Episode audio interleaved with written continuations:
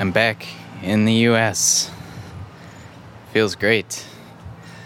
And unlike the Taiwanese garbage trucks, that was an honest to God ice cream truck that you just heard. Now, here after the ice cream truck, some loud mar- mariachi type music. Uh, yeah, I'm back in LA just for a couple days. Uh, I'm gonna go hang out with John Brantingham tonight. You might remember John. He does the Art of Composing podcast and blog, and he's been here on Composer Quest a couple times.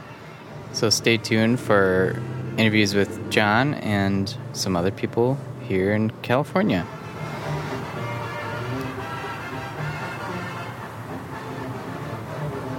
John Brantingham. Here we are. It's great to meet you in person. Yes, it is. Well, t- it's good to meet you. Well- that sounded very self-serving. it's so good for other people to meet me. Yeah. But yeah, we uh, have been hanging out today, played some Ultimate Frisbee. Ultimate. I smoked with Charlie it's today. true.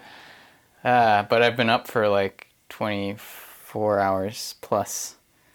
Well, not quite, but a long time. A long time. My body is not adjusted yet from Taiwan time. But I hear that Jeff Goldblum resets your circadian rhythm, so so it's perfect for what we're doing tonight. yes. So, listeners, I, I found out yesterday that Jeff Goldblum is playing a jazz show that he does regularly on Wednesday nights in LA. And my friend Kathy posted about it, and I thought, this is too much of a coincidence. I'm in LA, I'm buying tickets, and we'll see if John wants to come. So, yeah. yeah, we're going to go there later tonight. I think I'm more excited about this concert than I, I've been excited about any concerts in the last like year. Well, because we talked about your love of Jurassic Park Yes, before on the yeah. podcast. You said Jeff Goldblum wasn't necessarily your favorite character. So what's whoa, your favorite whoa! You're setting me up here. I love Jeff Goldblum. No, I don't know. I think I was always partial to the um, the uh, game warden. You know, like every time we'd play Jurassic Park as kids, and I'd be like, "Clever girl," and then you know, pretend I was getting eaten by a raptor. So Yep. I always liked him. But um, my favorite character was the music, of course. Oh, nerd. was that a, was that an easy? That was an easy question. right? Yeah, music. That's what this podcast is about. that is yes. But I've been taking some detours uh, in this tour, Yeah. and you've already been on the podcast twice. So I know. I don't have anything important all to say after two. Yeah. Well, actually, we already have been talking a ton about music last night and today. Let's see, what topics did we cover that I want to talk about with you? What did we cover? I don't know because it was pretty late last night. I don't know. Well, we're okay. Here's one: the Google Mind. yes, DeepMind? DeepMind. Yeah, what is that? Google DeepMind is a neural net, you know, AI computer that somehow like teaches itself how to do things. And what Google has done is they had the computer, you know, effectively listen to a bunch of piano music, and then it didn't it didn't compose music. It generated, you know, similar sound waves, and the sound waves are extremely convincing classical piano music.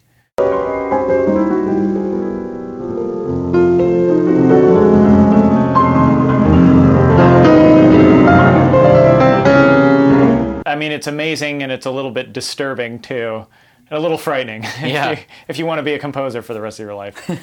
but um, I mean, you listen to them. I, I Yeah. thought they were Yeah, as far as timbre, it's like right on. timbre, and I, I felt like it performed whatever it's you're going to call. I mean, I don't even know. You know, it's it's clearly there's notes involved, like, but it's not thinking in notation or it's not spitting out any kind of notation. It's just purely spitting out similar sounding patterns and things. Uh, but because of that, it's getting that human feel that I've never heard a computer been able to generate is that human feel. So it doesn't seem like it'll be very long until Yeah. Skynet So- takes over the world. apparently, you know. Well, I, I could I could definitely see you know, a mixture of things where Deep DeepMind could add the polish to things, and you know, using other kind of algorithms, you could mm-hmm. compose the piece and and all sorts of things. So Yeah. I don't know. It's interesting to see where that's going to go. Yeah. DeepMind requires a huge amount of computing power. So I don't think, at least for the next you know five or ten years, it's going to be practical on the small scale, unless of course you know some other quantum computing thing takes off and everybody's mm-hmm. got a quantum computer. I guess. Yeah.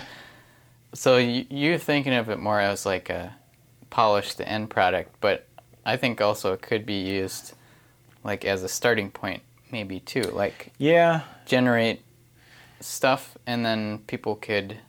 There, there was a guy. Um, what's his name? I don't know if it's David Cope or if it's another guy I'm thinking of.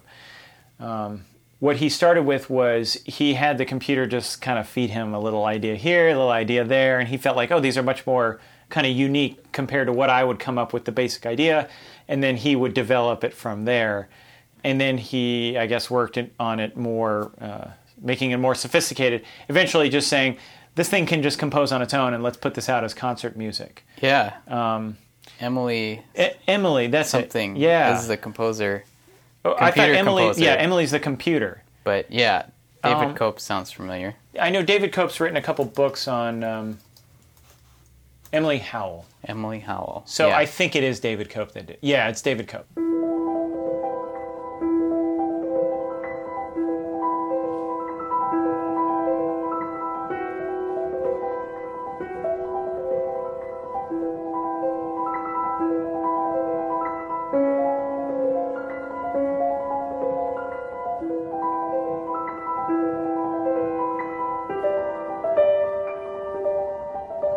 Friend sent me that just to test me, and he's like, "What do you think of this composer?"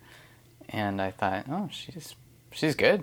I like it." Yeah, yeah. and then later found out, yeah, it's convincing, although it's. Uh, I guess it comes down to, uh, and where we were talking about a little bit with film scoring. You know, if a score could be generated by a computer in 30 seconds, and it hits everything in the movie, and it even has the right emotional cues and stuff, you know, would would a director still want that? And I think if it's for you know production music, kind of like a Google or YouTube commercial or something, yeah, they're going to be like, yeah, just generate it and we're done. We don't have to worry about it.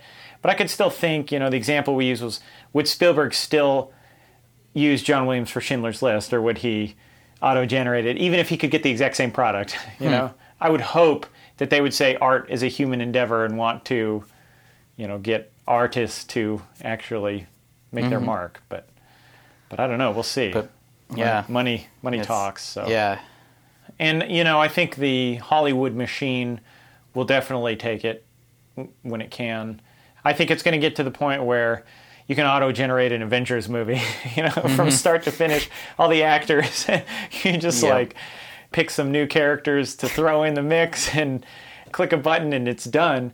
And then I hope by the time we get to that point, everyone's going to say, "Okay, I think we're done with this style, and let's do something that only humans can do." And and try to get back to the nuts and bolts of things, or that kind of handmade. But I, I like to push myself to write by hand, compose by hand as much as possible because it just feels more human. yeah, You know? Moving lines around So- on a DAW just it gets tiresome. yeah. So tell me about um, you finished your program, Mm-hmm. um, but still are taking a few classes just Yeah. because you can. because I can. Yeah. So I I finished up the film scoring program about a year ago, actually. Um, but I was uh, originally I'm en- I'm enrolled on GI Bill, so GI Bill will cover all the costs and pay me a stipend. So it's kind of a no-brainer. I saw some classes I wanted to take, like um, audio recording theory and art of mixing and Yeah. uh, stuff. So Which we're gonna go yeah, we're gonna try to have you I'm gonna sit in a little bit. Yeah. Um, Maybe we can do a summary afterwards of what what happened in the class. Yeah, yeah. Um, we left early to go to Jeff Goldblum's Oh, concert. right. That'll be the summer. It's true, but I think this is such a rare opportunity. Well, I, I- guess he plays every Wednesday. It's I mean, rare for me. It's rare You for you, go. and I think this. I would probably end. not have known about it unless you told me about it. Yeah. So, So, tell me about like what you've been learning about the industry here.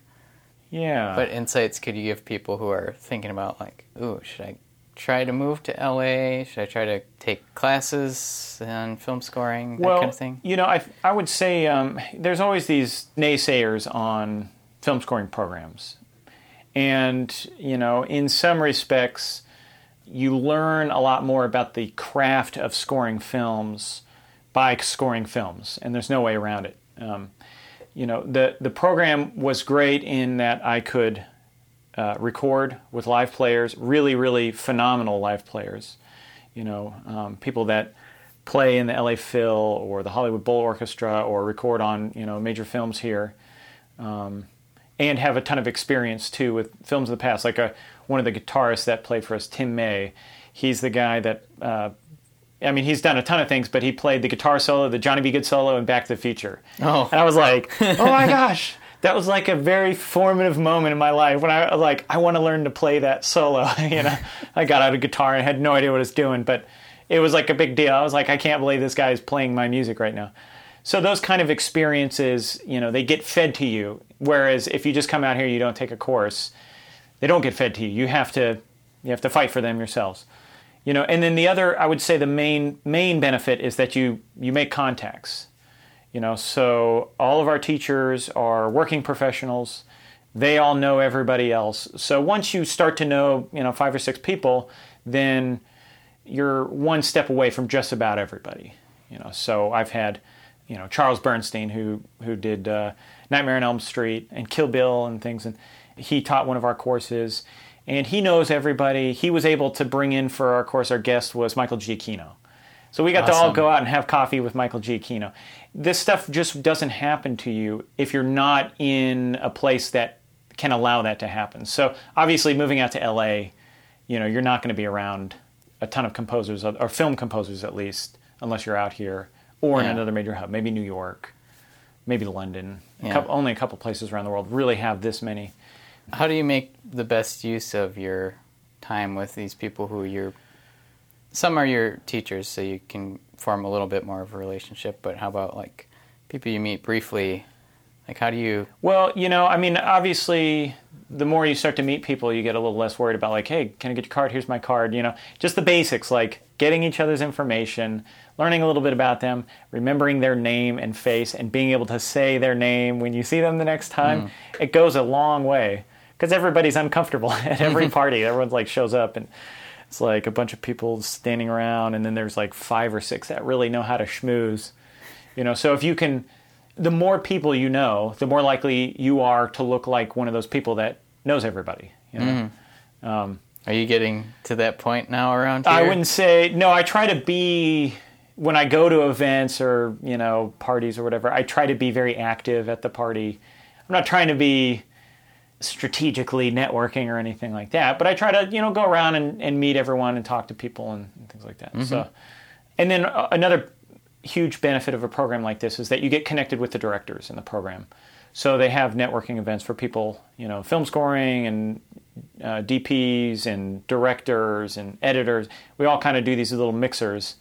You know, I, I went to a couple of the mixers, I made a couple friends, but then once you're in and one person likes you, usually they'll recommend you to another friend. So, one director that I worked with, um, his name's uh, Nick Gianforti, I did a two minute film for him. It was that tear gas one, which was I did, I did a parody of Jaws, and it involves. um passing gas in the movie. So it's it's my finest hour actually.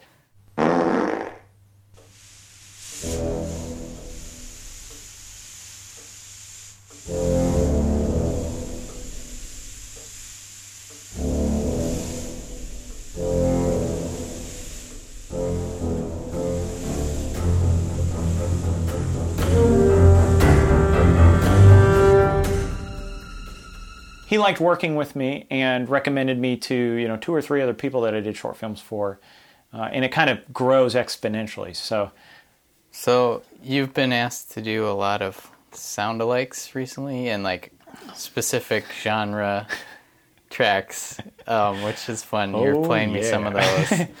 Yeah the the ferris bueller type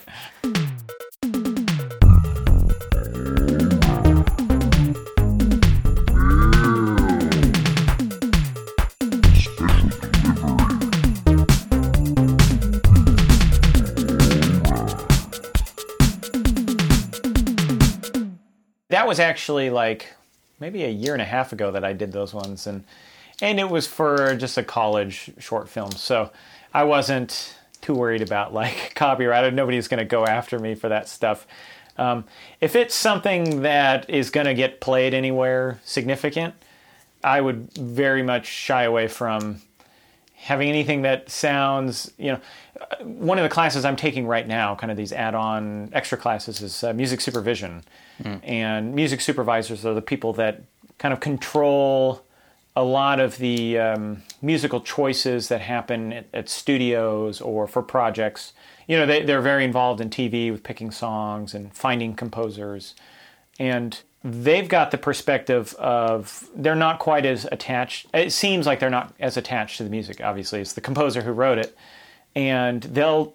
I'm happy to see that they'll turn stuff away that sounds too close to the original. So if something's temped, uh, you know, temp love is a, is a real thing. Yeah.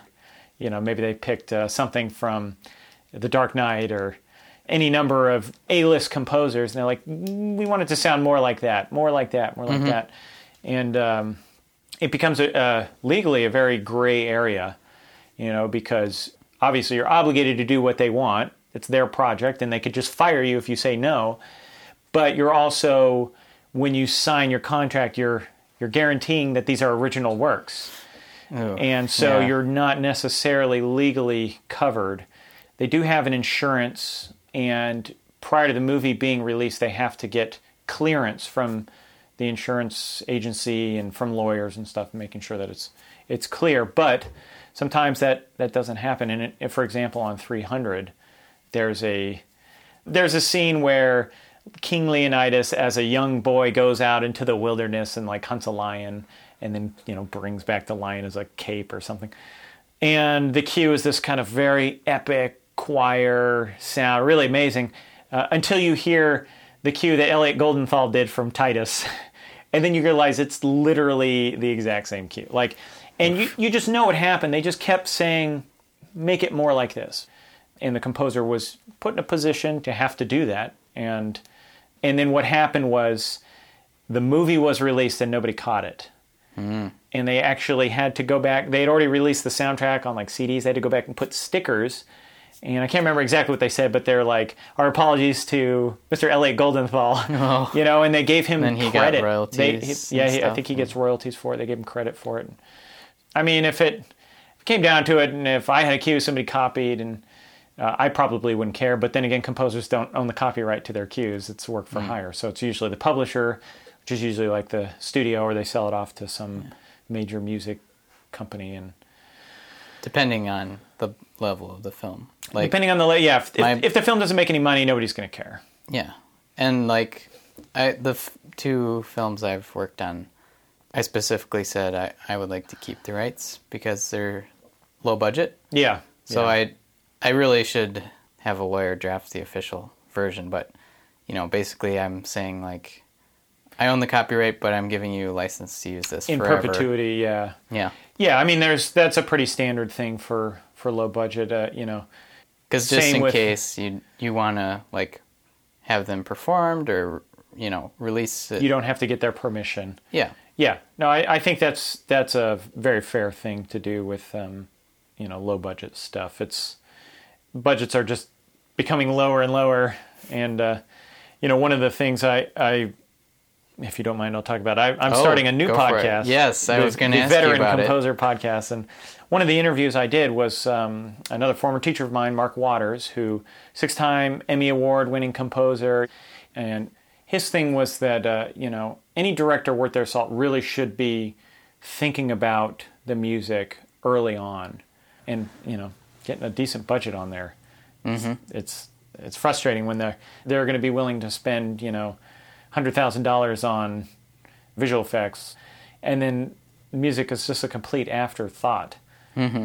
You know, it feels kind of turned around because it's the music that really short circuits the emotional connection.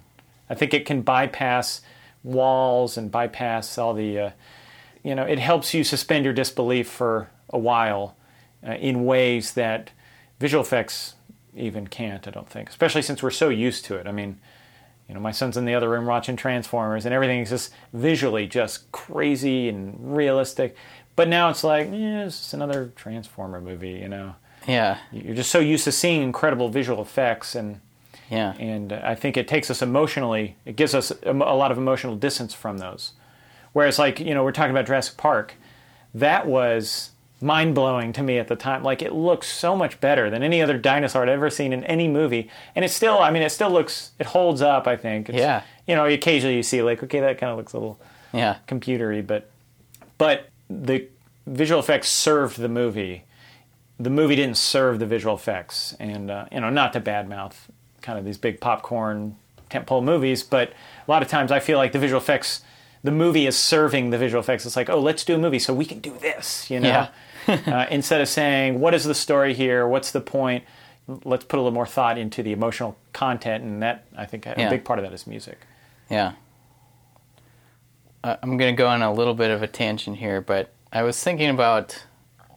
Um, so while I was in Japan, I watched some Japanese TV, Mm-hmm. and their reality TV is just hilarious. I didn't know what It's they're even less saying, realistic but than it's, ours. it's yeah, it's just it's so funny. Um, but they always seem to have these like little boxes up in the corner that have audience member reactions, kind of Oh, like they're showing the faces and like how they're reacting. Yeah. And I, I thought about it as like this is kind of like maybe the Greek chorus sort of thing, like telling the people who are listening what they should be feeling. Yeah. And I then I am- instantly thought back to like music, and that it's like music has become just this shorthand for like what emotions we should be feeling. Yeah, yeah. I would say um, a good composer has a lot of power to really dictate what is the emotion. But I feel like the music is a little more nuanced in the way it does it. You know, seeing somebody laugh in the corner, cueing you in that you need to be laughing, it feels like like they might as well just write on the screen laugh right now you mm-hmm. know? Whereas there's something that is untranslatable in the music that only gets translated through emotions you know? I, I don't know if i'm really describing it right. It's you know music is not really a language. It doesn't carry clear signals as to what it's implying you know there's a lot of a lot of scholarship on um, music as a semiotic system, meaning that it, it, you know, what kind of messages and signals can it give you? It's interesting because we have, we've got standard things that we rely on, you know, cadences and, you know, s- standard techniques for ambiguity in the way you write, modulation up by minor thirds.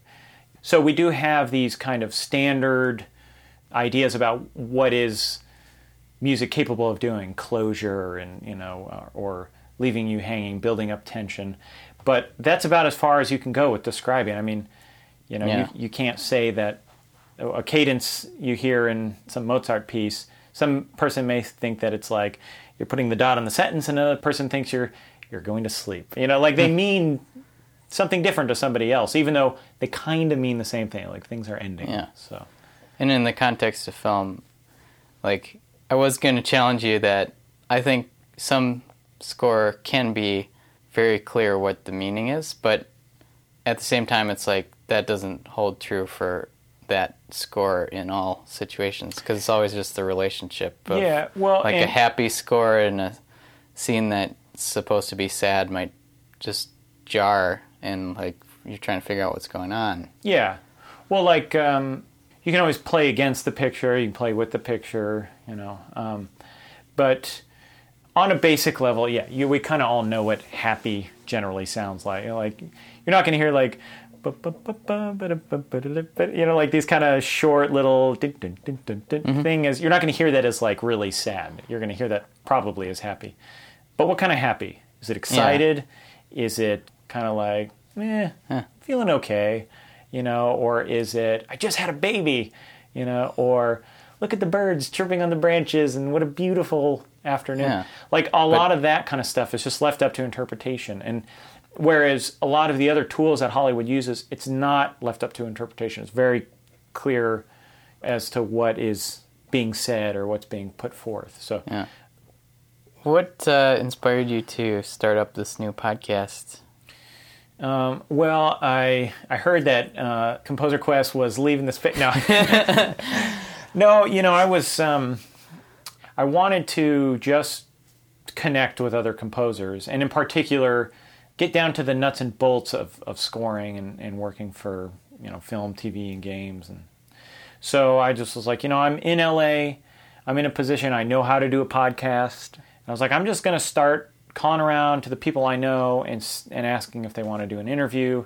Um, and so I've done three already. I've got a fourth one lined up. But the point is, is really, you know, just more wisdom from people who are doing it. Yeah. Could you give me a like a little preview snippet of what some advice is that you've heard from these guys? Oh yeah, actually, you know, I was just yesterday. I was editing one episode, and it's the one with uh, Mark Watters. So one of the, you know, he he made a big point. He thinks that the better you are at piano, the easier composing is and scoring, and it's so true. And I found too, part of that feeds into composing by hand to where I one of the things I don't like about composing on the computer is you're usually very much locked into what happens. If you're in your DAW and you click the record button, it's like all my creative ideas freeze at that moment, and I'm like, I don't know what I'm doing. I'm just going off a scale, you know. Whereas when you you kind of separated, there's no pressure, there's no record button. You're just kind of noodling around with ideas, but you're getting stuff down on paper. I find that my ideas are better, and in a lot of ways, it's it's really hard to compose like that with any other instrument besides piano. So that's one of the things. Um, let's see. Uh, oh, advice for you know young composers trying to make it: move to LA. I guess we talked about that already. Um, one of the things he says you got you should be willing to compose in a wide variety of styles. Kind of what we were talking about the sound alikes earlier. You know, as a film composer, you will be asked to write a lot of weird stuff that you never would have thought you had to write. Like I had, I was playing for you last night. This, this like death metal, Yeah. crazy thing, and I I listened. liked to, your technique. yeah, Um, compose at like a quarter of the tempo, and if you've got a clean signal from your guitar, you can speed that up. You can, you know, uh, compress it in your DAW, and then you, if you're throwing distortion on it, you absolutely cannot tell that you didn't play it at that tempo. So I have these like amazingly fast guitar, so you know, and uh, there's no way I could ever play it, but I could play it really slow.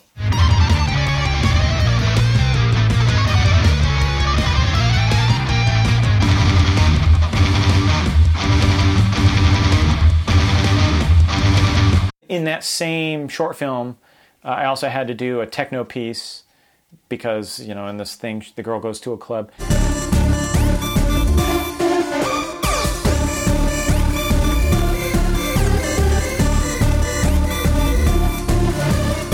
It's like yeah, the director could have probably just you know gotten a track off a royalty-free site for that that would have been probably just as good or maybe even better.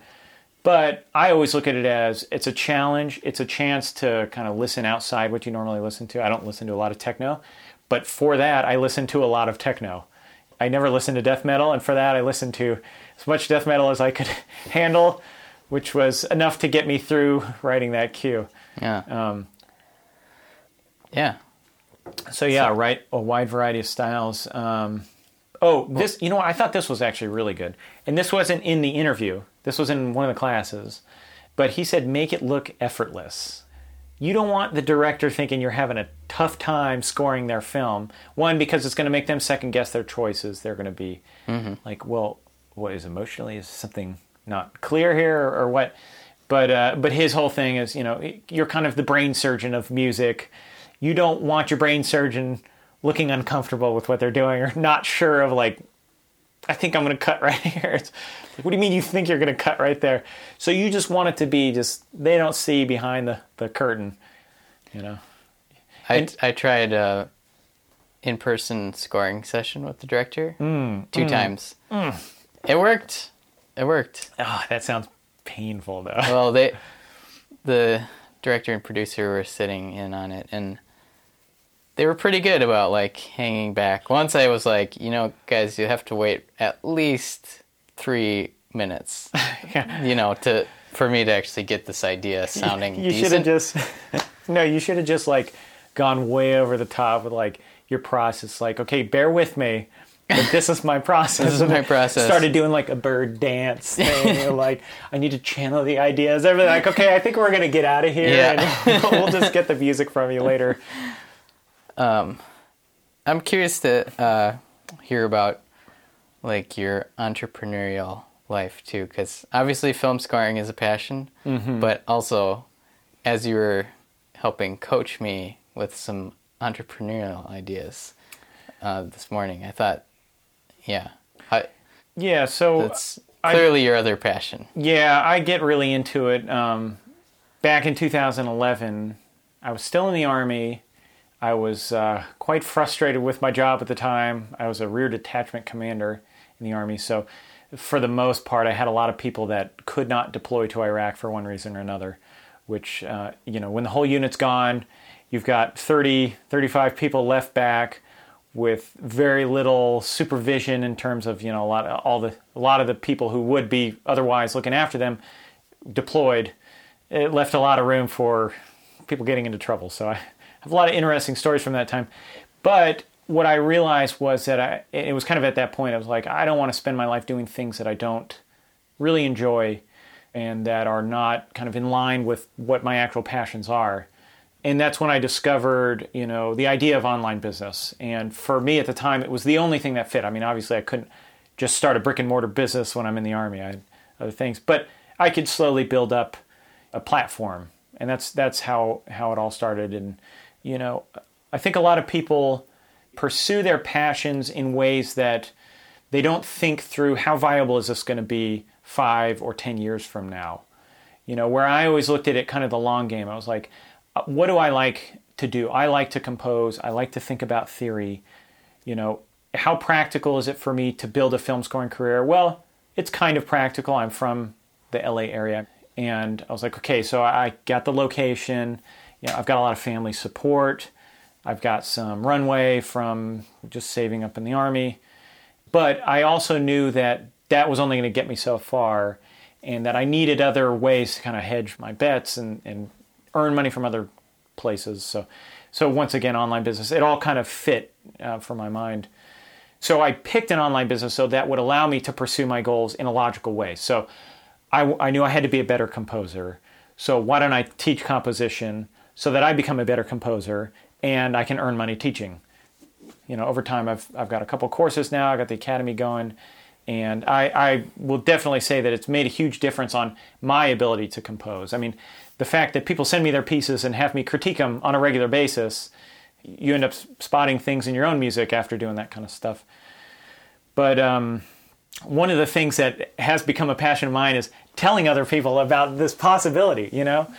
And I would love to see more entrepreneurial musical thinkers out there. I don't think there's enough of them. A lot of people just think, I'm going to be the best composer I'm going to be, and then I'm going to try to go out and get work composing, mm-hmm. and then I'm going to work at Starbucks on the side or something. And I feel like that it will drain you your energy level so much faster than than doing something that you're actually passionate about. And it doesn't necessarily mean you're going to start a business like mine where you're teaching composition, but doing something that you can enjoy doing for five or ten years or fifty years, if that you know. Um, and so every chance I get, I try to explain to people like, you know, this is a real possibility. It's Yeah. not just some fantasy pipe dream. I started with a blog and I wrote articles and I started, you know, getting people's emails. And then I put out an ebook that was like, you know, 20 bucks. And then from there, I was like, I'm going to put out a bigger course, and then I'm going to put out another course.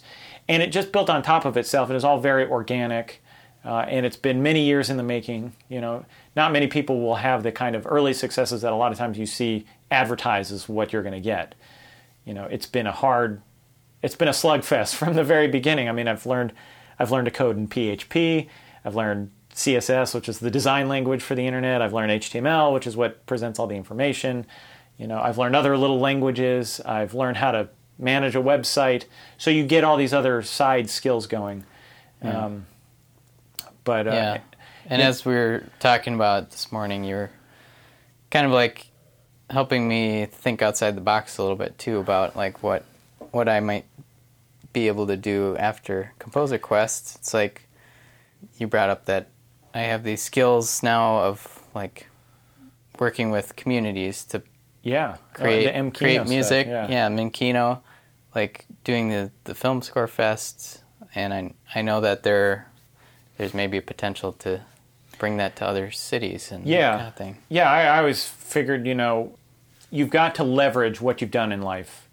You know, so if you've put in all this effort, even though that the show is ending, uh, it doesn't mean that the effects of the show end for you. You know, you've built a website. You know, you've put out podcasts. You've learned how to connect and interview people. You've learned how to get support and do a Kickstarter campaign and travel the world. Mm-hmm. And then I would say the most marketable stuff is the the bringing together people to do these live film scores. I mean, it's just a unique thing, and you know, most people will never see this kind of stuff unless somebody brings it to them. But to me, it, it all comes down to, you know, do you see a problem that other people aren't necessarily seeing there, and can you communicate that problem to them? Because if you can communicate the problem well, that's like eighty percent of the battle. When somebody you know tells you what's really wrong with you it hits you hard you know it's like oh you're right you know but but it also leaves an impact. And you know like i said if you can identify what is it that they really need and explain that to them i, I think any a lot of ideas are marketable so that's that's just one of them you know, but a lot of ideas So, John, it's time for your question chain question. Uh, my previous guest had an interesting question. okay Uh, Sharky Chen in Taiwan yeah said that she wanted to give you, it's not really a question, but a challenge. She was asking, would you work with her on a song? Yeah that sounds like fun Yeah, she yeah she's a a punk rocker in Taiwan. oh that'll be fun yeah So I think it'd be really cool if if you guys worked on something and then when this episode comes out. yeah that'll be yeah that's fun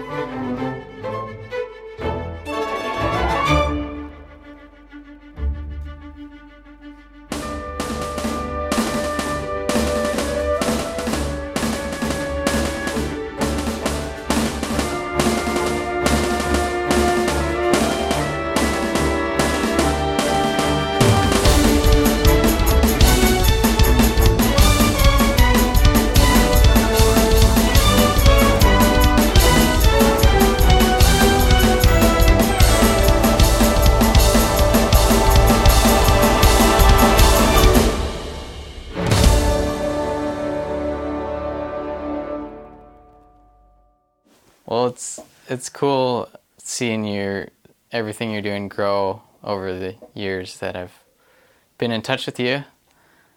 And it's been serendipitous. yeah. Um, so I wish you the best of luck with your podcast. Well, thank you. And what's that called again for people who So there's the Veteran Composer Podcast, which, Yeah. as of recording this, is not released, but I have a feeling by the time it's by the time this is released, Quest it'll be out? out. Yep. Um, yeah, and then of course there's the Art of Composing podcast Mm-hmm. and artofcomposing.com. You know, yeah. kind of my home base. But um, yeah, Before I forget though, you need to ask a question. is this the first challenge that's been leveled? It is. Yeah. Should we maintain the challenges, or Oh my gosh. or is this That- gonna is this gonna snowball and get out of hand very quickly? Spiral out of control and A duel to the death. No. it's up to you. Um, I think the ne- next person I'm going to be interviewing will be Daryl St. Blaine, who is a fire eater and he travels around the world and does these like fire acts.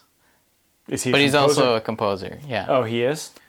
Okay, then uh, I guess I'll start with a potential challenge, optional if they right. want to take it. Right. If they would want to do some outro music for the Veteran Composer podcast. Oh. Yeah. All right. Because I don't have outro, I, I haven't done any outro music yet. I mean, something short, you know, probably something like 30 seconds. Sure. Nothing uh, too intimidating, but Okay. I think that would be kind of fun. And then I guess if they don't want to take the challenge, then maybe a question could be um, well, this is kind of geared towards the fire eater, but how has uh, pursuing the skill of eating fire affected the way they compose music? All right. I'm sure he'll have a good answer for that. Yeah, and then uh, maybe the backup one. I don't know if that one doesn't work, but um, if you had to present a piece for feedback from any composer in history, what composer would you choose, and what would the piece be that you give them? So, That's tough. is that a good question? Yeah, that's great. What would you pick? What would I pick? You know, I've written some stuff for um, string quintet and quartet that I would just love to get feedback from Mahler. I'm a Mahler guy. I, I'm a Mahler fan. I just can't help it. You know, I don't know. I don't know if he had any composition students himself, but I can give you. I feel like a lot of composers. Well, I don't know. I shouldn't speak for them because they're all dead. But no, then, in by the all past, means. in the past, I mean, um, like I feel like the composers we think of as like the big classical composers. Like, I wonder if they were good at giving feedback, or if they were just like they just know what they're doing. Yeah. So they, yeah. I don't know. That's a good question. I mean, obviously, there's some kind of well-known lineages out there, like um, Beethoven studied with Haydn, but also Oh. Beethoven complained about Haydn. But then again, he dedicated his, I think, his first three piano sonatas, or maybe it's just the first one, to Haydn. So there's a little bit of a mixed message there. But I imagine, I think there's a lot of um, lore and mystery around what they did. Uh, but in reality, they were professional composers that had time limits and budgets and expectations from their patrons. And so it wasn't this kind of romantic ideal of what an artist is, you know, Yeah. which kind of, I don't think anybody who's really seriously created a lot of art has been what we imagine an artist in the romantic sense is. They're more of a craftsman who can do what they do over and over and over again. You know, there's no doubt in my mind that by the time Beethoven wrote his Grosse Fugue and he was effectively deaf, he knew exactly what he was doing and was probably very much capable of explaining it to you what he was doing. Now, would he explain it? I doubt Beethoven would take, you know, he'd be like, "Get out of my face! I'm not explaining my art to you." You know, that's a different that's a different story. But almost all of these composers had students. You know, um, Yeah. Mozart with uh, what's the guy Attwood.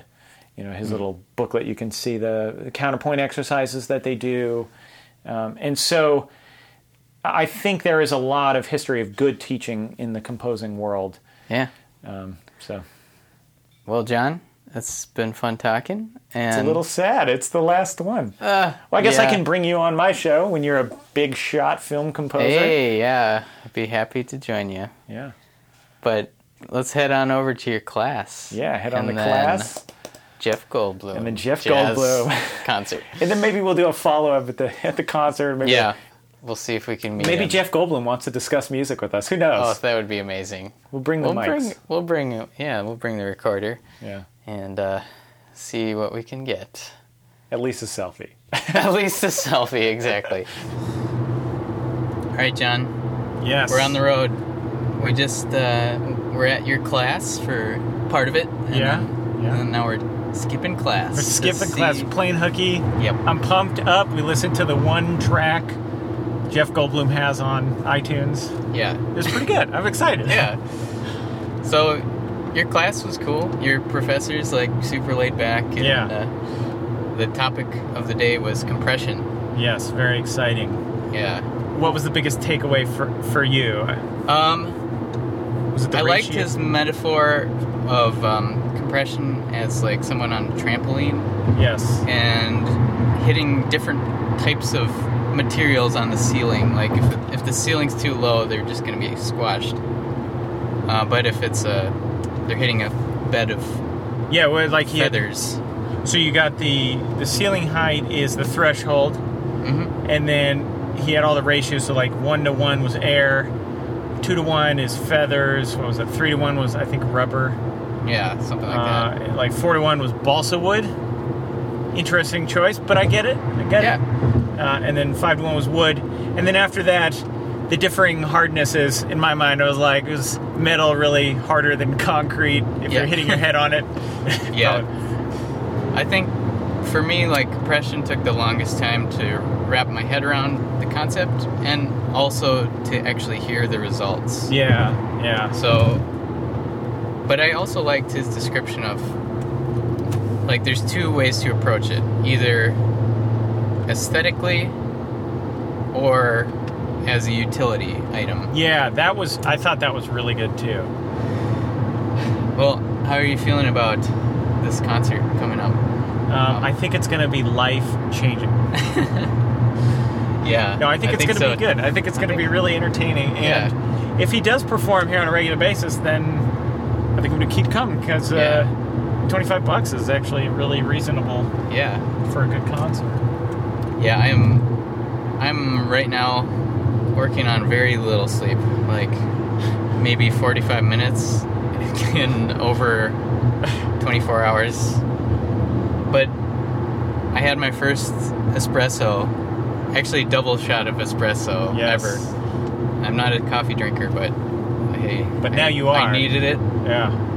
I think once we get there, I won't need it because I feel like Jeff Goldblum will be super entertaining. He is, he is an espresso shot. Ah, man, we are so building this up, and he's gonna be like after the show. Thanks, guys. Uh, well, see you later. Yeah, I know. I'm, I'm out of here. like, no.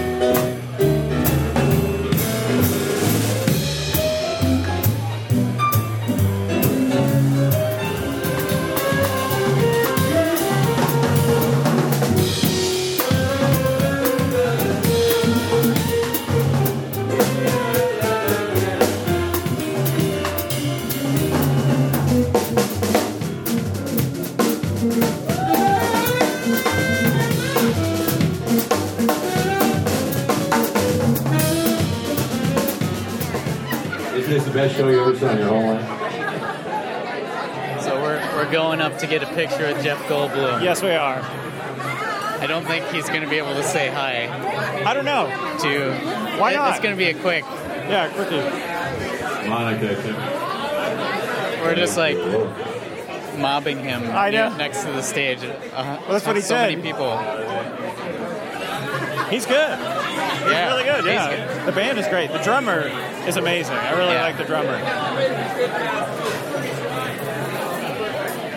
Congratulations, you're first, isn't it? Oh, you're second. Do you have a name for the baby? No. Okay. A girl's name. Well, I like boys' names for girls, like, you know. Yeah, Andy, or, you know, oh, yeah. You'll figure it. Don't, you'll figure it out. Congratulations, congratulations.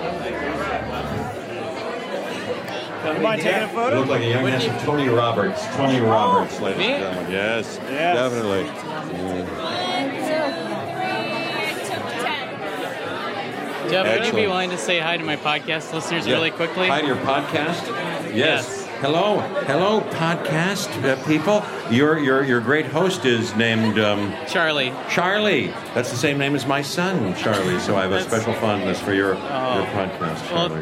Very thank handsome you. man. You can't see him, but he looks like I just told him a young, handsome, sort of bonsai version of Tony Roberts, uh, the wonderful actor in many Woody Allen movies. And Oh, thank you, Jeff. It's look an at those honor. teeth. It's a greater honor for me. Thank Oh. you.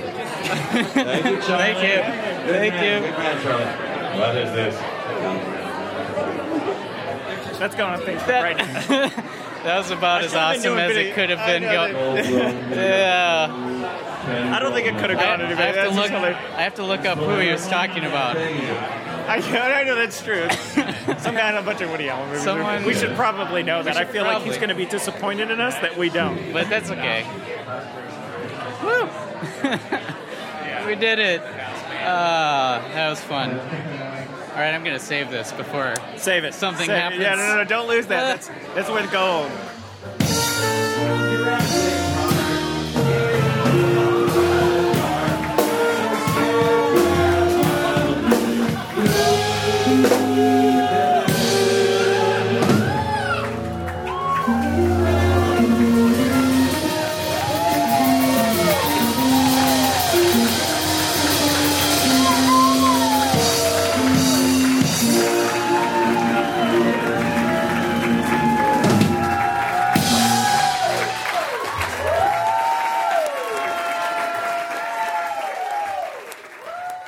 right, John.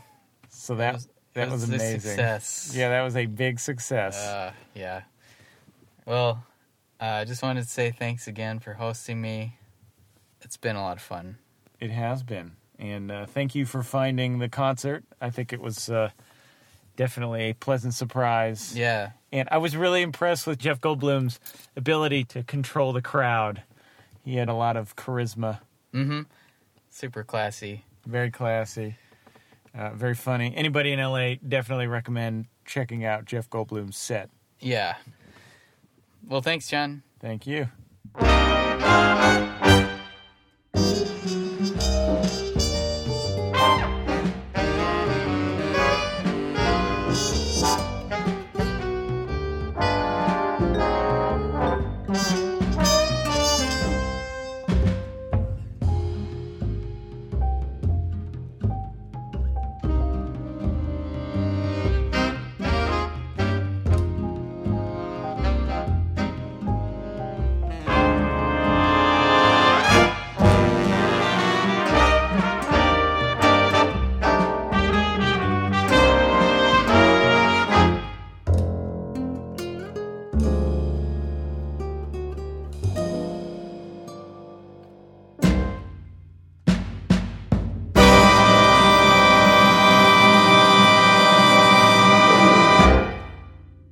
Call is now being recorded.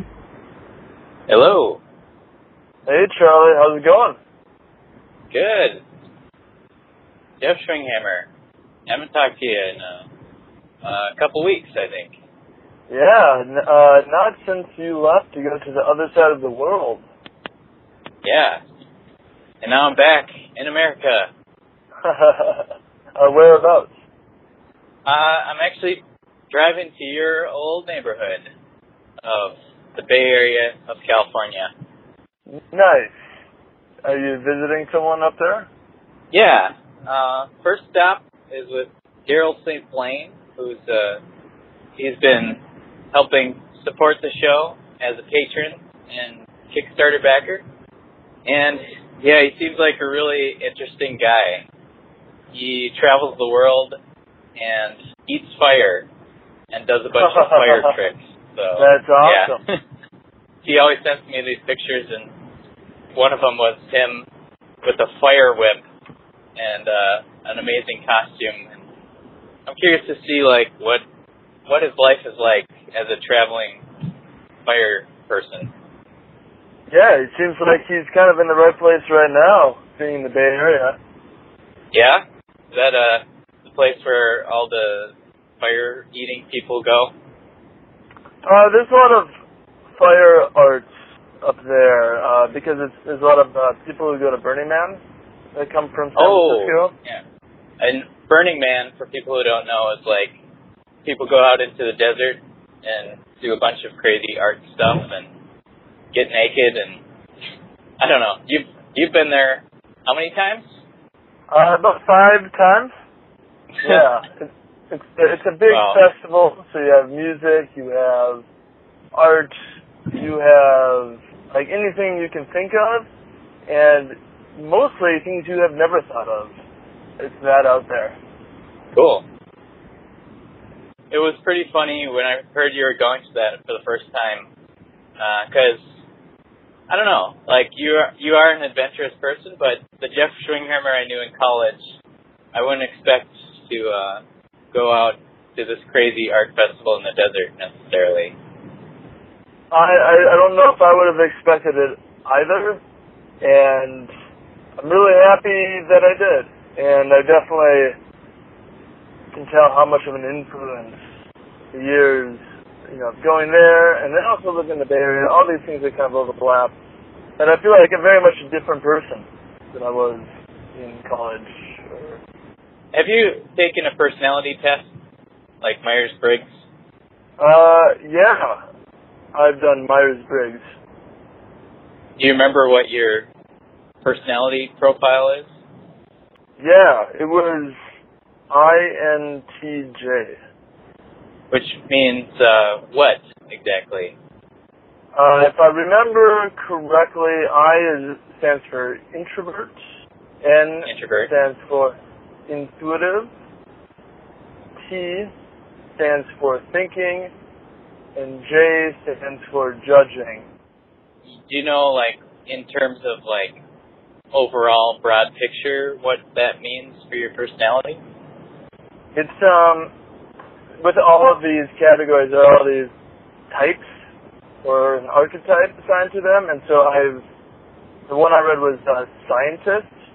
So definitely, you know, it kind of speaks to having an analytical mind, uh, you know, thinking, uh, not necessarily, you know, being out there and talking to a bunch of people because of the introvert side. Um, it's about kind of, like, kind of dealing with one's intuition. Yeah, so thinking is over feeling, so like, I tend to like, kind of go a little bit more rational with my thoughts. But, you know, it's, there's definitely a spectrum there.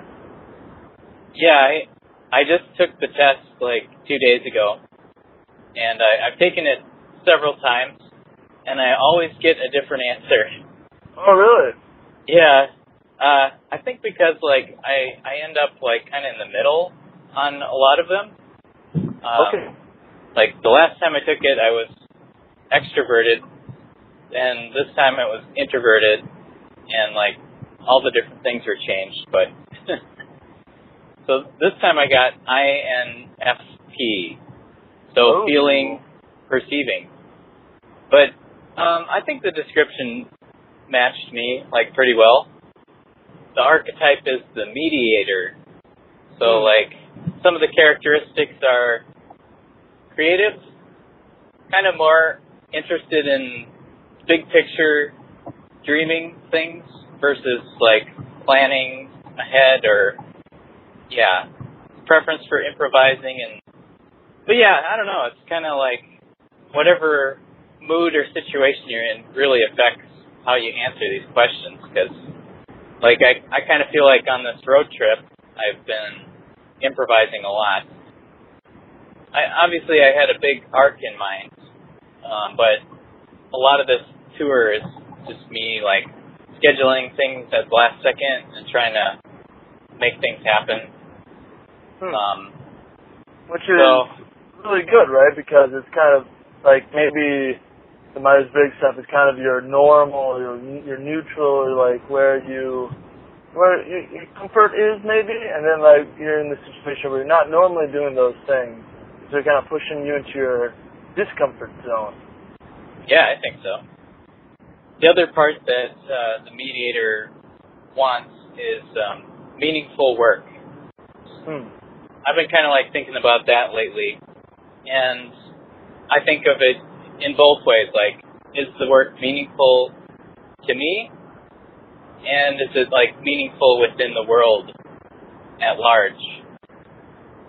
But I don't know. Sometimes I I feel like doing a career in the arts is sometimes more self meaningful than like meaningful in the world versus like a teacher or scientist maybe.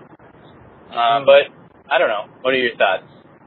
Ooh, that's a big topic. Uh, I'm trying to figure that out myself in a lot of ways, right? That like, I mean, you got to find yourself in your art regardless. You know, you got to be able to uh, connect with it.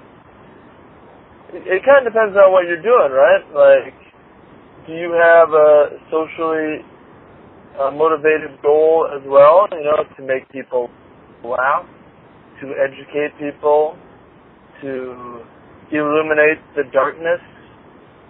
Like all of those things help the world, and maybe that overlaps with what your art is. Um, and sometimes, or maybe very often, art can be just a very personal experience that doesn't need to fulfill the requirement of being good for the world. But Yeah. ironically or paradoxically, it could be good for the world as long as it's good for you because if your art is helping you in some way or helping you express something or working through something, that will improve your ability to interact with the world. Yeah. Well, I didn't think about it that way. That like you are in a way improving yourself and becoming a better person, hopefully in the process. But there's always the argument like that art is just in general good for the world. That it'll bring joy or a sense of purpose to other people's lives. But you know, maybe that's a little high-minded because sometimes art doesn't. I don't know. It's it's easier to look at. Oh, look, this doctor just saved someone's life, versus like, oh, this song entertained me for like three minutes. Yeah, but maybe there's that song that spoke to you on a very deep level, right? Like, not art is all equal to all people, right? So, some song might Right. be impactful for someone and not to another. Um, I mean, it, it's it's a tall stakes thing to compare it with, you know, to being a doctor, right? Yeah, I mean, you can make that comparison about anything, right? You know, saving a life versus accounting versus technology, programming, or writing, or you know, anything, right? So there's always something you can compare it to, and maybe that comparison's unfair. Yeah, I I think it is. I mean, in a way, I'm being a little bit of a devil's advocate, but but it's Yeah, a sure. an interesting topic though that warrants some further discussion. But uh, Yeah, totally. we'll have to chat more, maybe for my final episode when I'm when I'm back in Minnesota. All right, sounds good. We can go for the both round two of this conversation and closing out the quest. Yeah. Thanks. Yeah, it feels good to be back on the road in the U.S. Nice. because uh, I, I had an, the initial excitement about as I was flying back from Asia. Uh, I was feeling like, yes, I'm so excited to get back to the U.S. And then I got to L.A. and then I realized like, oh, darn, the trip is coming to an end almost. But getting back on the road makes me really excited, and I have some snacks and Gatorade, so nice. I'm all set. That's really good, man. Really soak it up and enjoy the drive back. Thanks. Well, we'll talk to you soon, Jeff. All right, talk to you soon, Charlie. Do you have any advice for someone who's like on the verge of being comfortable with performing their stuff for the first time? Yeah, that's. I mean, I had kind of a revelation a little bit ago that you know, if I'm going to be singing out for people and making records and committing to do this, and that's kind of silly that this is a revelation to me, but to just sing and play with conviction.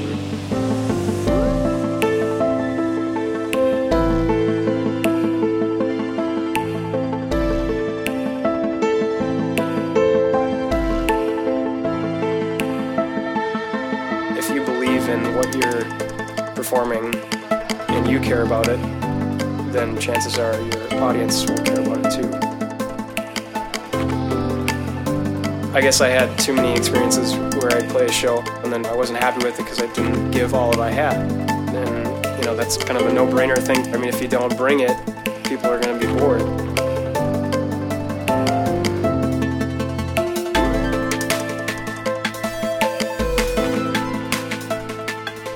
Should we use All our announcer voices? Oh, you can. You have a great announcer My- voice. My announcer voice. Well, uh, I'm here with Daryl St. Blaine in Fremont, California. Right. Who's heard of that place? Anybody heard of Fremont? Probably not. I don't know. But essentially, like, kind of at the bottom of the bay of. Right. The bottom That- of San Francisco. Some people would consider it that. Yeah, Yeah. Okay. But yeah, we're we're here in your home studio, which is filled with. Well, your home in general is filled with cool stuff. Weird stuff. Yeah.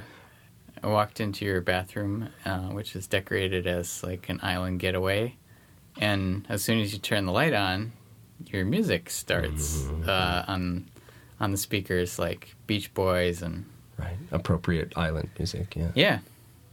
Your life in general seems like somewhat magical Hmm. Yeah. because, um, well, for one, you do fire breathing and fire eating, fire dancing. All those things your mother told you not to do. Yeah. Yeah. And you and your wife do this together as Right. Fire Pixie. She Is- is. She is Fire Pixie. We like started this way back when, and she was Fire Pixie, and I was Sparky.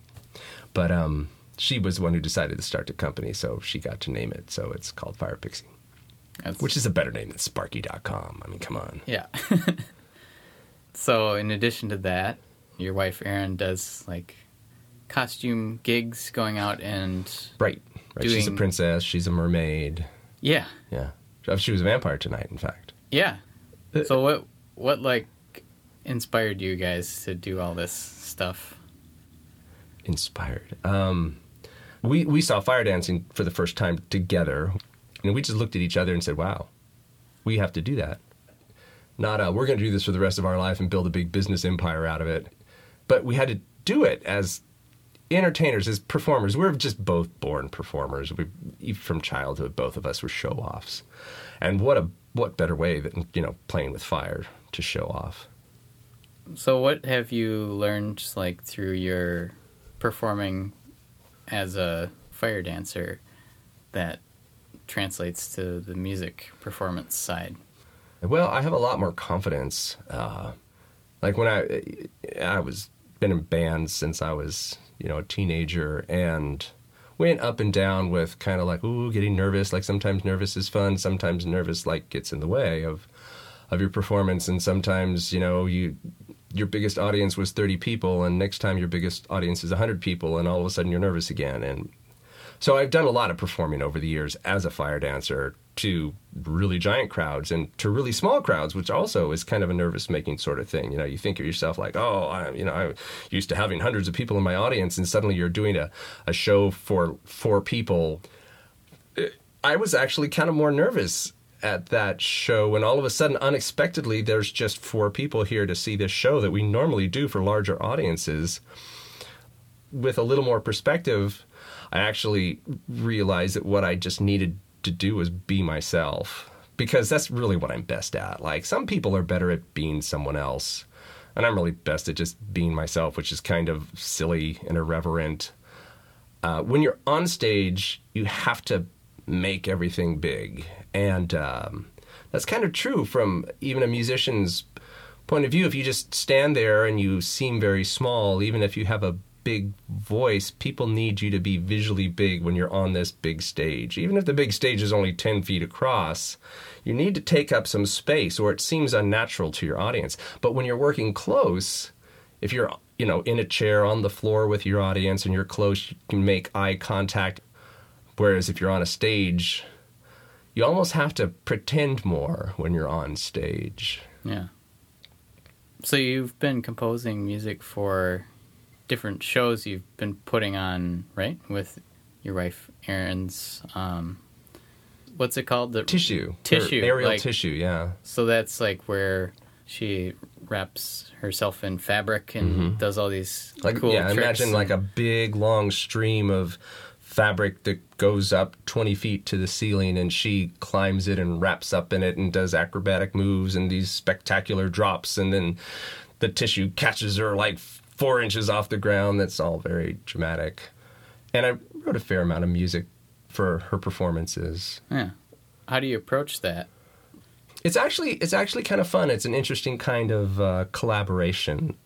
She would kind of build a framework of the performance. You know, she knew she wanted you know so much time to climb and so much time to do certain kinds of moves, and so then I would come up with some motifs and I would play those for her. And oh, she'd like that one or not that one, and and then we might go back and forth a little bit about the tempo and then eventually she's performing it to the music and it's working pretty well and then we we, we put in the, the sugar coating you know there needs to be a, a cymbal splash here psh, right when she makes this dramatic thing and there needs to be a little you know tinkle that kind of precedes this and that's actually kind of my favorite part is when i watch her performing to the music i've written and then i just see those last few touches which um sometimes they're just to kind of cue the audience into like something is about to happen or something is happening. It's amazing how much a cymbal crash can do to a live performance. Uh, I've seen so many performers who sometimes brilliant performances, but simply because the music did not support the performance, it came across much weaker. And isn't that like a Amadeus thing? You didn't even give them a good bang, so they knew when to clap, sort of thing. And it it sounds degrading when you put it like that, but it's really true. Mm-hmm. it's Yeah. really true. Like when, it, especially if an audience is on the edge of their chair watching something exciting or kind of scary. You know, here's this woman hanging up there, thirty feet off the ground. You don't know if she's going to fall to her doom or whatever to suddenly have the music reinforce this surprising, dramatic visual movement is really impactful.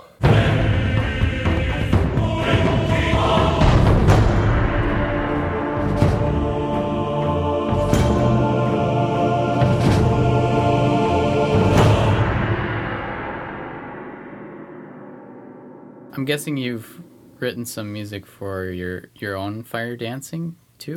Yeah, yeah. We we we always kind of start off with a thematic target. Uh, we say this is going to be a, a romantic fire eating duet.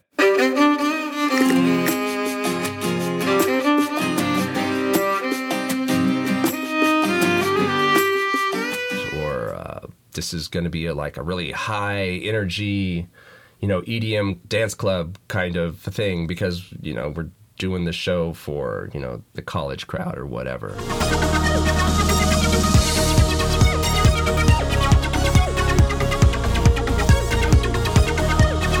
the choreography uh, is like 80% of our show. We do the same choreography every night.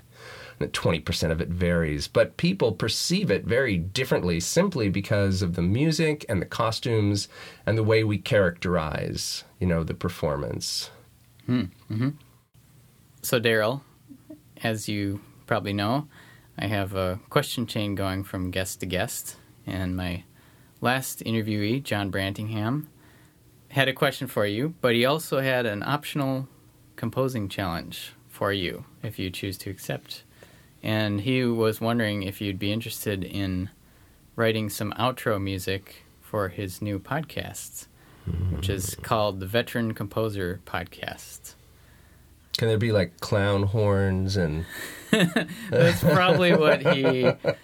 banana peel sliding sounds, things like that? Yeah, I mean, you could try and push the limit and see what how how bad you can make it before he says no. This is not going to happen. I'll leave that. failed. I'll leave that to you. Okay. I'll, to figure out with John. That sounds fun.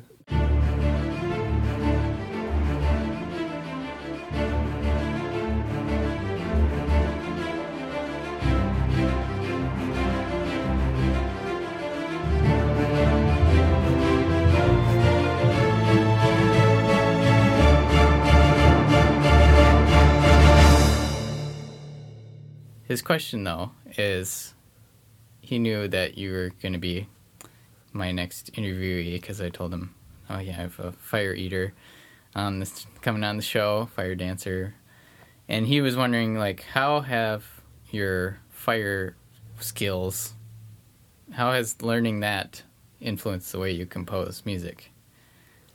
I don't have an association between fire and composing, but I would say there's a definite influence with dance and composing.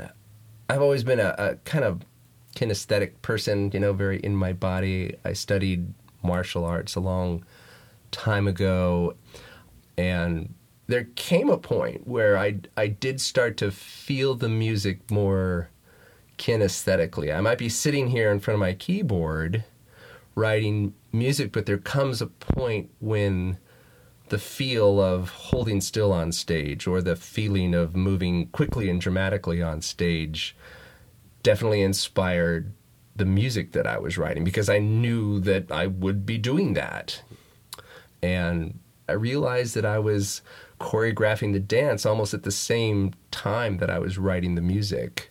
Oh, Um, in a were general you physically way. like kind of moving around as you're at the keyboard? You look very so? ape-like what you're doing right now. Well, that- kind of physically ape-like. Is this what you think of me as I dance? Yeah, probably. Well, I was trying to figure. I was trying to see what how you could actually dance while playing piano. I was probably like throwing my head around a Mm. lot. Um, So when you're doing these tracks that have specific timing for like these pauses and stuff, are you using like a metronome at all when you're recording?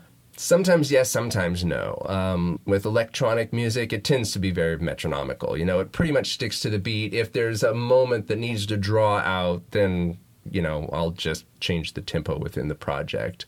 And then other times they're they're much more free form, and I just have to start off with a bass track where I'm just performing with feeling and not using a metronome. It's just more musical. Mm-hmm. Do you have a favorite piece that you've written?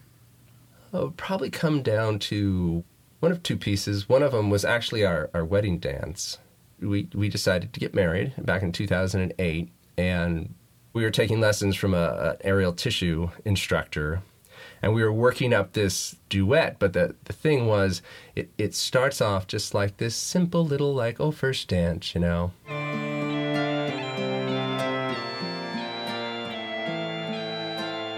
And then all of a sudden the music changes dramatically. And the tissue falls from the ceiling, and Erin rips the skirt off of her wedding dress, and I lift her up, and, and, and then it all begins.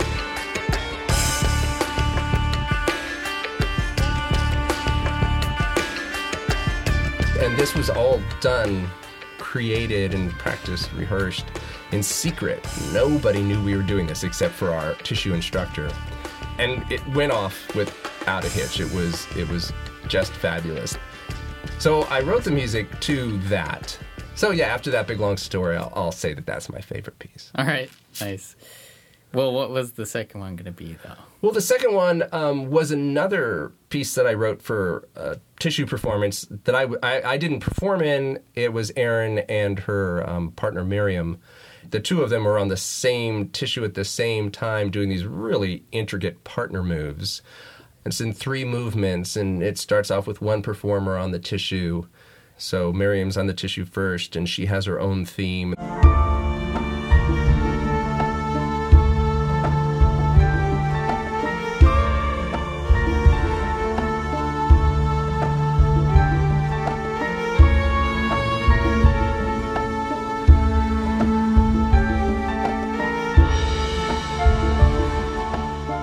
she comes down, and Erin's on the tissue by herself, and she has her own theme.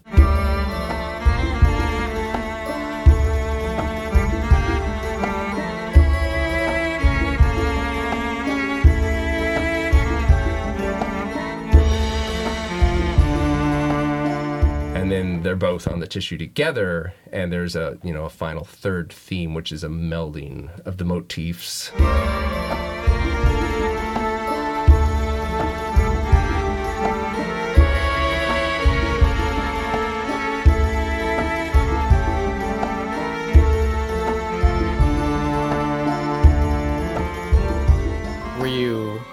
working from like the two ideas combined from the beginning, and then you like separated them out, or did you no, just no, it, it, it was very much coming up with Miriam's theme and Erin's theme, and then I- it was a bit of a struggle to come up with the combined third act music. But um, I remember really, really enjoying writing the music and then seeing how their choreography was evolving. I think there was only one point in there where they wanted to do something really different that kind of ticked me off.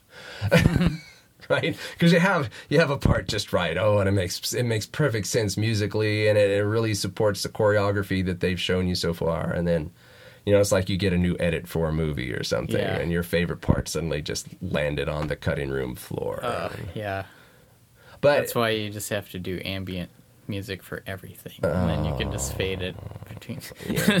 no, No, I am much more of the heavy-handed. I, I, I, I can imagine that if what somebody wanted was just something kind of light and flowing that didn't really lock in with the performance of the movie, I probably wouldn't be the right guy for that Hmm. job. Well, I don't want to forget the other Composer Quest tradition, if you're up for it.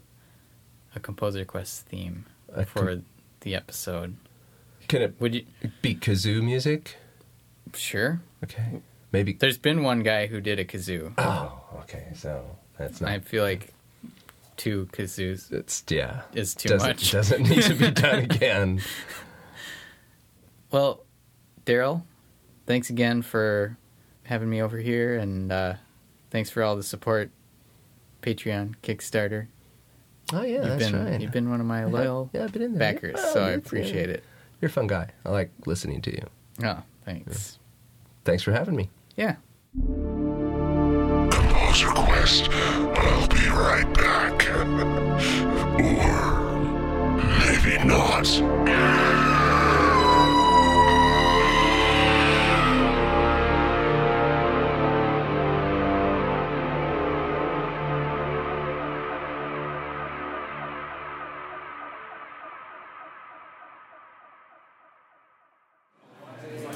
I'm out to breakfast with Daryl and Erin. Hey guys. Hey. And you keen podcast listeners will realize that I forgot to do one very important thing in our interview last night with Daryl. Uh, and that's to have Daryl ask a question for the next guest to keep the chain going. So, Daryl, what do you think? Okay. My my question is, I want you to just decide right now, what's the next thoroughly wacky musical experiment? Just decide, right? Is you're gonna you're gonna play some instrument that you've never played before or whatever. Just make it up right now. The next thoroughly wacky musical experiment you're gonna perform. All right.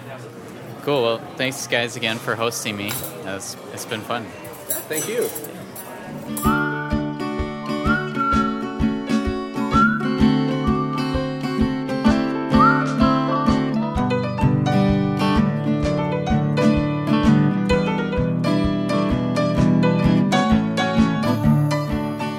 Here with Dan Genstad.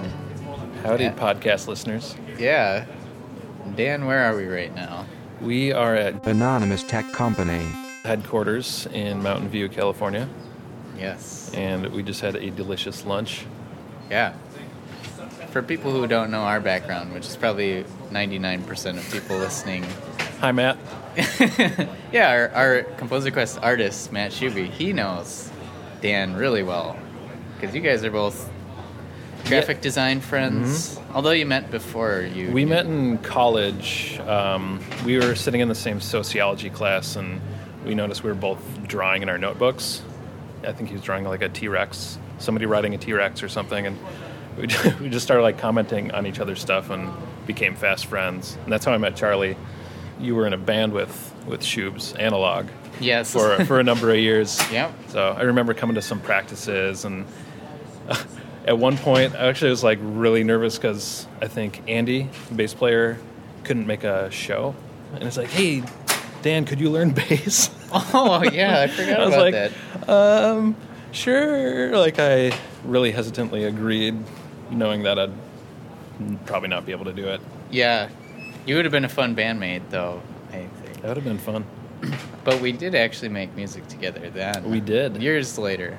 We did. When I was I was doing a song a week project where I would produce a song by one of my friends each week, and I was like, hey. Dan, I know you're secretly doing some music that no one ever hears. This is true. But that song, In Transit, that, that one ended up being probably my favorite track. Really? Actually. Like, so. Thank you. Yeah, it it can't kind of came out of something cliche. It's like I was coming out of a breakup. it's like, God, what do I write a song about? And I'm like, uh, I'm supposed to record with Charlie in like a week. It's like, crap. I forgot you wrote it that quickly. I was even writing, I think like the the second verse while we were there. Like we recorded a verse or something like that. Oh yeah. And then like you were messing around with something and I just went out in the living room. I was like, I need to like finish this thing. I think I had like the rough draft of the second verse, and I was just, I needed like another stanza or like another couple lines to like make it fit, and I just luckily like got it to work out with, within our time frame because I was like, I can't make Charlie stay up until like 4 a.m., which we probably But did I- anyway. Yeah, we probably did. Transit was pedantic. I got lost in the semantics of the rules and how to travel. Ties started to unravel. Just a train wreck in a necktie. Work myself right off the track. But I'm suited for destruction. So there's no route for turning back. Now that I think about it, I'm pretty sure I did a music production lesson on that track. Oh, did you? in- on the podcast before. Yeah. One of the episodes. I, I couldn't tell you which one, but any of to look that my loyal fans Oh, no. could find it uh, and tell me which, which episode that was. But have you been doing any songwriting lately? Um, nothing to the same extent as that. I mean, I'll I'll mess around a little bit with like a chord progression, or if I'm like learning a song and I'm like, oh, that sounds kind of nice. I might like sit down and write for a little bit. But for me, at least lately, it's been like I get home from work and I just need to unwind. So I'll like learn some new songs that I really like, and occasionally like Shubes and I will record them on our phone and like send them to each other just to Oh, like nice. have like a kind of a captive audience, a very limited but captive audience. That's So- cool. So, of the like few song ideas you've had, like, do you think the songs you're writing are in the Yeah. style of stuff you like listening to, or is it? Uh, I think so. Generally speak, like the musical style, I would say yes. In the lyrical style, I think I struggle a little bit with like kind of overwriting and like trying to make it sound bigger than it is or something, and like not everything has to sound super inflated. And like I, when I was growing up, I would write poetry and writing all these big flowery things, make trying to make it sound really important and stuff like that. And I think there's there's a lot of interesting things that come out of someone that just writes writes really honestly and doesn't try to like butter things up and Hmm. and stuff like that. So that's interesting, because yeah, you think of poems as always being like an enhanced reality, sort of, Mhm. or, I don't know, flowery language, or not that Yeah, they have to and- be, and they probably yeah, and, I, and by no means do I want to disparage that. It's just like when I'm doing it, I feel Yeah. like this doesn't seem very sincere. like when I'm doing it, it's like I feel like when it when I'm writing it down, it needs to be sound more direct. Yeah. Well, and I think like poetry on a page, when it's more realistic or dry or just more honest like that, mm-hmm. Like maybe that's better in song form in a way. Like if you want it to be expressive and emotional, like Yeah. Like it's more maybe the delivery of the melody that's Yeah. on those to show simple- emphasis on, on something or yeah like the, the pause between the words or something can like Yeah. be that fl- flowery part of the Yeah. what you're trying to communicate It's kind of like reading film scripts too, because if you look at it, like the dialogue is very simple and pretty boring, but but it's just like uh, everything surrounding it. i know yes see if you read that you'd be like okay i can see like you get people performing it and you're like wow yeah Yep. good one han solo way to improvise Mm-hmm. Well, I still always come back to the idea too that like dialogue in any script or you know novel or anything, it's like it's better if people don't say exactly what they're feeling or thinking. yeah like too much exposition Yeah.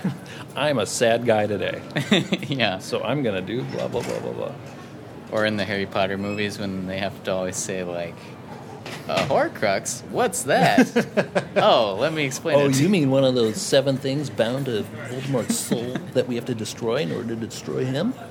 yes that oh okay But anyways, that's a tangent. uh, I, I have a question for you. I've been Okay. watching or watching. I've been listening to this podcast called Our Debut Album. Oh. They try to make a hit song within one hour, and they're like kind of they're very comedic. So, what what's kind of your view on writing with the intention of being maybe funny or tongue in cheek versus Mm. being more honest? Oh, that's a good question. Because I've actually been kind of doing that on this trip because, like, I have these song prompts from Kickstarter backers, and Mhm. I, I've been like collaborating with people on the road, and I've tried to record us doing it live and coming up with it, and it usually takes about an hour. It sounds like so much pressure. It's it is, and especially the fact that we're recording it too. In terms of your question of like a serious song versus comedic song, comedic songs or tongue-in-cheek songs, I think I can whip out way faster. like usually they're kind of dumb. Because it doesn't matter if you make really dumb rhymes. That's like the main thing. You can make it a good Yeah. sounding song because you can rhyme everything and just have the dumbest ever rhymes. Yeah, because like I mean, comedy uh, in its essence is just not supposed to be taken seriously. Yeah. So it's like if you're writing a serious song and it doesn't come off serious, you you might feel like you failed. But if you write a comedic song and I mean, you get a laugh, you're like, yes, Yeah. success. well, I'm hoping that all the jingles I've written for this podcast over the years will just like someday land me a, a gig writing terrible. Are you going to be like jingles? like Charlie Sheen from Two and a Half Men? Yes. Wasn't that his job Yeah. on that show? Well, I have a question from my past guest who I just talked to. Um, and his question is basically what's like a new crazy project that you want to experiment with? Oh man, I would like outside of music. I would like to like get into more tactile things like woodworking. I think it'd be really fun. Hmm. I'd probably start simple with like building a lawn game or something. It just takes like a couple sockets. Yeah. Well, Dan, I need a question for from you for the next guest. Let's see. When when you're having kind of a creative lull, what's something that helps bring you back out of that? Hmm. Yeah. What do you do when you're like on a deadline here, and you get cry a little bit? No. um, yeah, we just kind of like band together. Like we've created like little war rooms and stuff like that. Like just get everyone like aligned and get really clear on our goals and everything. It sounds so corporate. All this stuff. And then we have a, a meeting of the minds, and oh gosh, um, That's great. I mean, That's a it- good strategy, yeah. though. Just like get everyone like together, Yeah. same room. So what you're doing here at Anonymous Tech Company. is like graphic designing, but what have you learned in working here that you think might translate just broadly to like what people like tips on creativity that you've learned here? Uh, I think here I've had to be more okay with completely starting over, like throwing something away. I think in like past jobs, like in the design area, you like, I was at agencies before, and it was like we pitch an idea, like we come up with it in like a couple days to a week or two weeks or whatever, and then you are off and running on that idea. Very rarely does that get like the kibosh uh, is put on that, but here it's like not being as afraid to just be like, you know, I, th- I think maybe we went in the wrong direction here. Let's rewind a week. Let's rewind six months. Like maybe there's something else we can do, and being okay throwing it away, Hmm. knowing that you know if if you end up going down that path again, you'll probably do it better the second time. Or we've explored this area. We can say for sure this is not right for the thing we're doing. hmm Are you ever sad if like you? I'm I'm assuming like Anonymous Tech Company. owns whatever creations you've made, or I think so. So I'm, I'm like too nervous to put anything on my site anyway. So yeah, Um, that'd be kind of sad though if you created like this really cute character. Or, like I don't know what kind of graphic design you're doing here, but well, Dan, it's been awesome hanging with you here. Yeah. I'm glad. I'm glad you swung by. it. Yeah.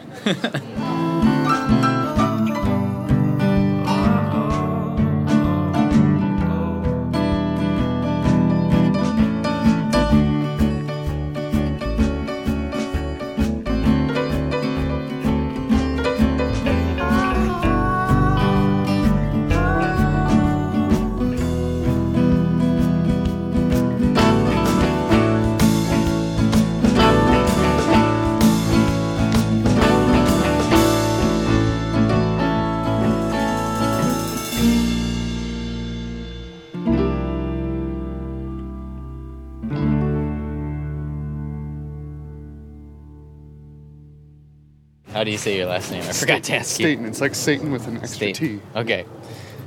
Well, I'm here with Nick Staten in San Jose, California. We just had a great meal of crepes and Crepes uh, and omelets. Yeah. Spilled milk all over my phone. it's a good time. I feel I feel bad. If I had showed up on time, maybe that that wouldn't have been Yeah. the case. I did curse your name as soon as I Damn you, Charlie. So we kind of resisted like the nerdy music talk Right. during our meal. I promised you I would not talk about my EWI while we were eating. Yeah. So now you're free. Tell me. Okay. So, so electronic wind instrument. Um, Yes. you're not a wind player though. I'm not a wind player, but I slowly becoming one. I think. I mostly compose out of the box, um, bedroom composer, and I found that the EWI is a huge productivity gain.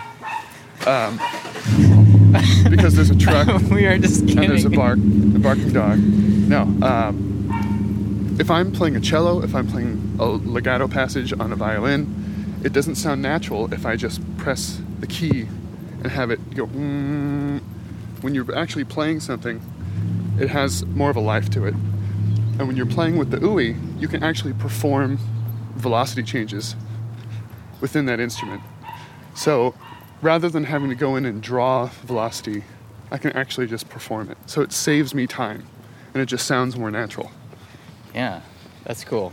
I had thought about that at one point um, before I knew those things actually existed. Mhm. I was like, hmm, I wonder if I could make like a straw, or maybe I don't know where I got the idea, but Well, they do have the, the you can some MIDI controllers have a breath controller input. Oh, or something like just- it in the back, and you can just really get a straw and plug it into the back. And there's with Vienna especially, I think you can uh, program it so you can use it as a breath controller. That's cool. Um, you don't really need an EWI to do that. Yeah. Uh, it's a, there's a much cheaper alternative. Yeah, for sure. So we should um, tell people like how we met, because uh, this is our first actual in-person meeting. But my good friend Jeff Schwinghammer, who is a big part of this podcast season, because I've been doing these like check-ins with him on the Mhm. phone. I met Uh, Jeff at a uh, murder mystery party in San Francisco, and we got in touch because he was in need of music, and I was in need of some place to put my music. Yeah. And we did a series of projects together, and we still work together to this day. And Charlie did some uh, audio post for us. Did a great job. Yeah, we've done that a few times. Yeah. now, I think. Well, it's always been fun, like mixing your music because it just works so well in the short films we've been doing. You can't see it over a podcast, but I'm beat red right now. So I'm blushing. Oh, well, no, I mean, I remember, so like the last one I think that we worked on was called In Bed. It was like a short film Right. about bulimia. And that final scene kind of gave me the chills, even though I had heard it, like, Mhm. I had heard the music over and over. But then once everything was mixed together and um, yeah, it's such a nice effect when you can take everything out except the music, and it works. I, I Mhm. think that's what I did in that scene. Was like all the Just took everything else, the nat sound, the yeah room tone, all that stuff. You just Yeah. took it out and just left the music. I think so. Yeah, just kind of like a nice fade out of everything, and then when the music's good, then it's like really hits you. You get that focus. You have just done such an amazing job with these kids. Oh, that's really nice. Please, it's the least I can do.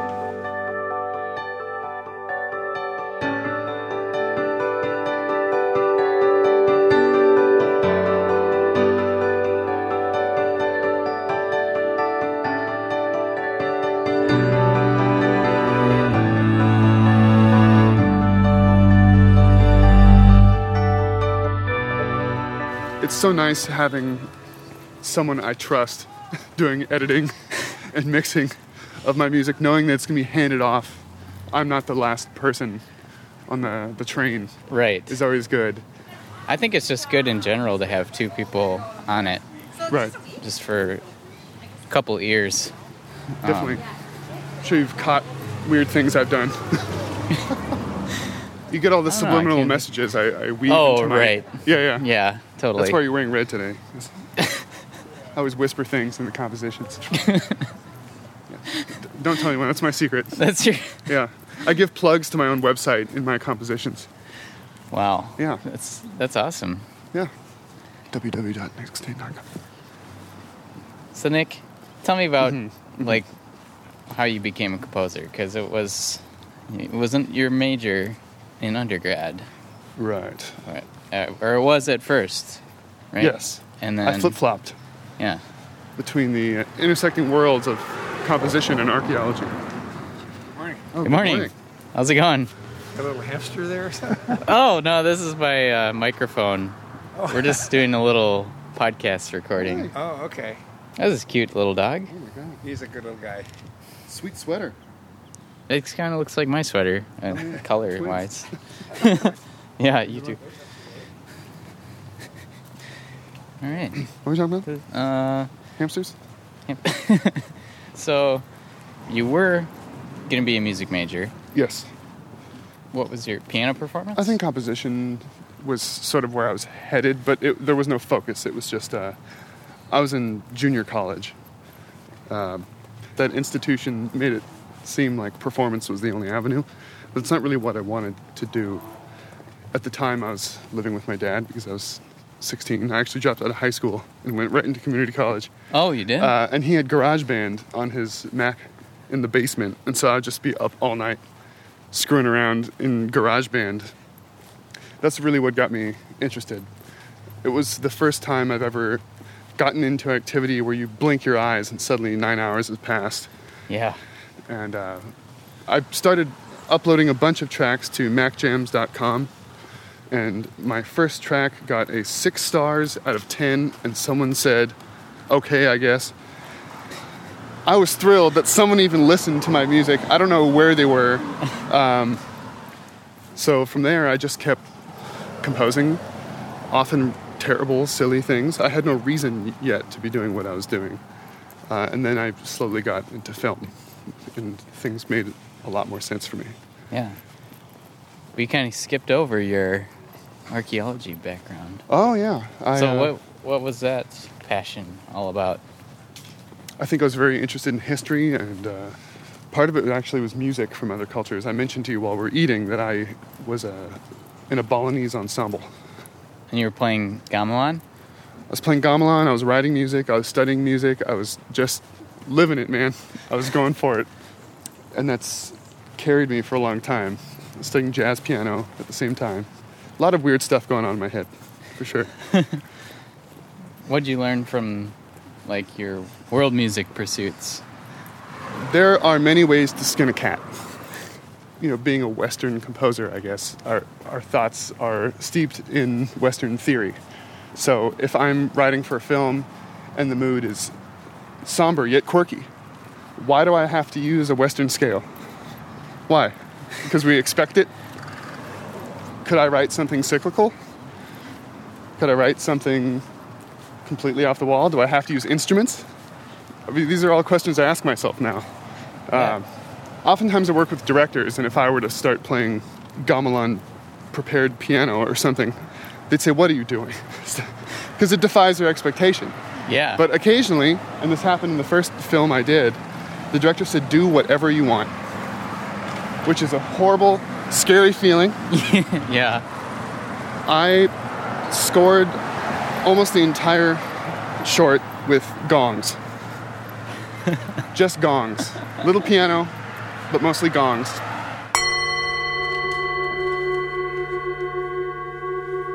I would torture the gongs. I detuned them. I stretched out the reverb tail. I started sampling gong reverb tails as instruments. I just went crazy, and it worked out really well. I've never again had that opportunity to do whatever I wanted to. But that goes into me feeling like I can do whatever I want. It gave Yeah. me so many more options and different ways of approaching something.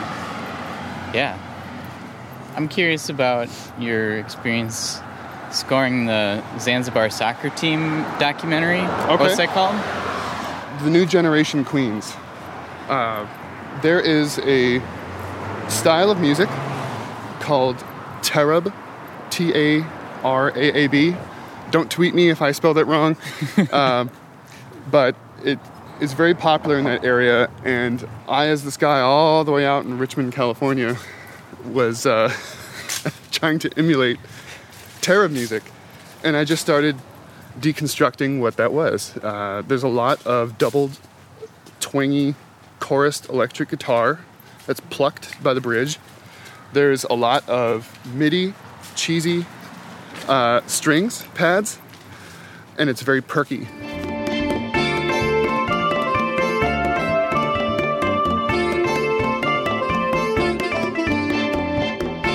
I was living in Tanzania for nine months. Okay. So that was really actually kind of fun, like hearing your score, and because I I could definitely hear the elements of stuff I remember when I was over there, and I was only in, on Zanzibar Island for like a weekend, but the music culture of Tanzania is like I mean, you did your homework before cool. this interview. Well, Looking yeah, I did a little bit. Yeah. Yeah. I haven't Uh. usually had much time on the tour to do that, but um, but yeah, I definitely was hearing like the cheesy. That's what it called for. I organ didn't- thing. Yeah. Yeah, and, and people who maybe are in America like wouldn't expect that to be right like their style. Well, they had the. Uh, I have a melodica that I got for Christmas. Oh, nice. And I would play it on the upbeat, almost like an accordion. And I just blended that in with some synths.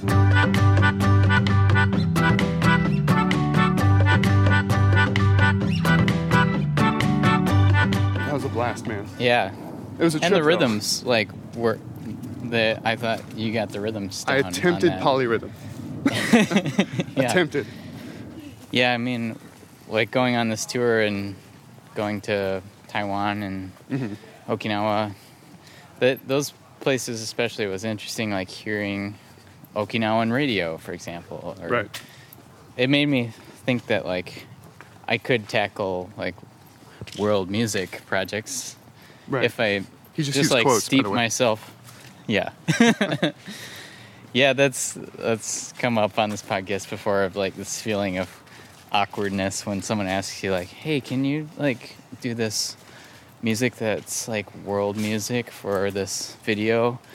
Right. But then like one of those commissions I got, I, I didn't end up doing it, but it was like 20 different cultures. So it's like, well, what am I going to try and Do all? 20 different? Yeah. right. It can feel a, like appropriation sometimes, and I'm very nervous about that. Yeah.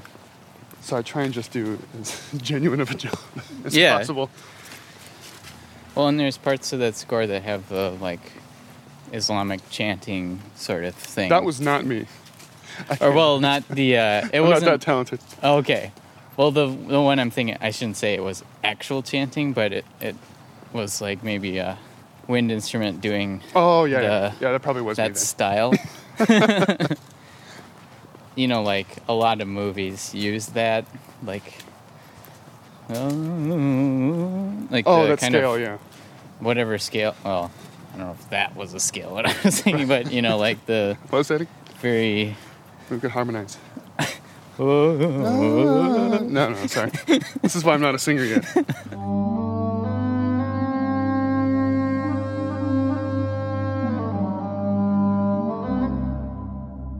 So a lot of films maybe use that to just like as a shortcut to like, oh, this is the Establishes yeah, place and time. This is the Middle Right. East or something, but right. But it actually makes sense because Zanzibar, like people are Muslim there, and that's like Right. the whole point of the documentary is like this female soccer team is kind of being outcasts in Zanzibar because it's like the Muslim society doesn't. They don't want- like that they wear shorts when they play soccer. Uh, Oh, is that like one of the Yeah, main things? That was one of the main things. Is that they felt that they were wearing clothing that was inappropriate for a woman. Oh. And these girls were just trying to play soccer, and they had a lot of issues with being chased off of soccer fields by men, um, not having the same amount of funding that the boys team did. At one point, a girl passed out from dehydration uh, Oh. because they didn't have water. What? A lot of issues. Huh. Where can people see that documentary if they want? Is it out already? Or- Yeah, it's out. You can just visit the website, uh, newgenerationqueens.com. Cool. Yeah. I'm liking all the sounds uh, that we're getting here, like these leaves. The leaves. And Talk about place and time. we were, yeah, we were like walking over these really nice crunchy things back there. Let's walk back that way and get these crunchy things. Okay. I'll, I want to get a recording of that because it sounds kind of cool. But so you do sound design too? I have done some sound design. It's not really the thing I do most of the time. I mostly Sure. do um, composition, and sometimes those two things intersect. I, I've done a couple suspenseful or horror films, and is that score or sound design? I don't know. Yeah. You know, when the guy pops out and you need a, a sting. Yeah. Is that music or is that sound design? I'm not. I'm not really sure. Oh, well, they sounded cooler at first. Here, just get it real close down there. I'll, I'll try and.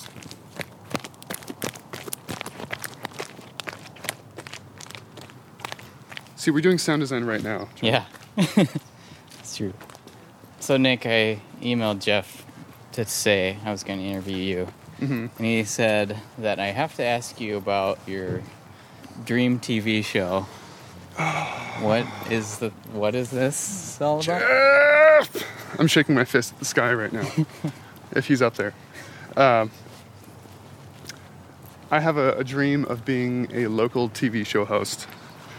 Uh, there's a, a guy named Huell Howser who died a couple years ago, but he went all around California and would interview people about the most benign topics.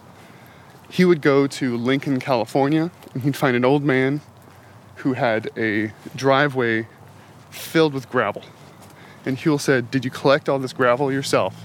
And the guy's answer was, Yep. and Huell is then forced to try and get at least a three minute segment out of this guy. And you can imagine the stress he was under. But It's almost like there's no editing in his show. He'll go to a cafe and he actually did this once. He- He went in, saw a portrait of Burt Lancaster, and demanded that someone let him call the manager and ask him if it was a genuine portrait of Burt Lancaster. And the manager said, "Oh no, we just bought it." that was a, a good segment of that episode. And he just gets into nothing, uh, and no one's safe. He'll put his arm around you. He's this huge, charming Texan, and uh, he'll talk to you about coffee beans, talk to you about the duck that lives in your backyard. There's no end to what he will talk about, and I'm just so delighted by it. He has no That's- agenda. Zero. It's great. It's like the Seinfeld awesome. of travel shows. well, I think there's, yeah, it's there's something cool about like, even though it's totally mundane stuff, you're just like, kind of on edge, like what's gonna happen? Because you just have no idea what could happen Right. when there's no editing and like sometimes like interview shows are kind of annoying when they are very predictable. It's like, Mhm. oh yeah, there's this famous person talking about their movie or whatever. It's like you're There's an agenda there. yeah. They want to toss them out a couple softball questions about what's your favorite place to get a smoothie. Yeah. And then they end up talking about their film. But Huell Howser, there's nothing going on. He's not going to get anything out of this interaction other than him just being entertained himself. It would be as if you and I switched places, I had a camera, and all I wanted to do was talk to you about your sock collection. And we filmed it, and made a 33 minute episode out of it, and I just milked it for everything it was worth. You introduced me to your cat, and there's a whole segment of me petting your cat. But see, even by you asking me about my sock collection, I'm Mhm. already thinking about like, well, there's probably an interesting story there because I've never ever talked about my socks Now's with your chance. anyone. But let's see, do I have a sock story? Well, on this trip, I brought a very limited amount of socks. Why? Uh, because I didn't want to have to check my bag, a big bag. And when I was in Australia, my backpack started opening up. And when I got to my destination, my bag was like half open. And I had lost like some of my socks, I guess, and one of my t shirts. And th- this happened twice that my bag just like opened up. And I was passing a lot of people. So my question is to the people of Australia, why didn't you tell me that my bag was open? They're so passive. But so passive aggressive, Australia. What's going on? But anyways, that was a pretty terrible sock story. So You should have saved this for the show I'm making.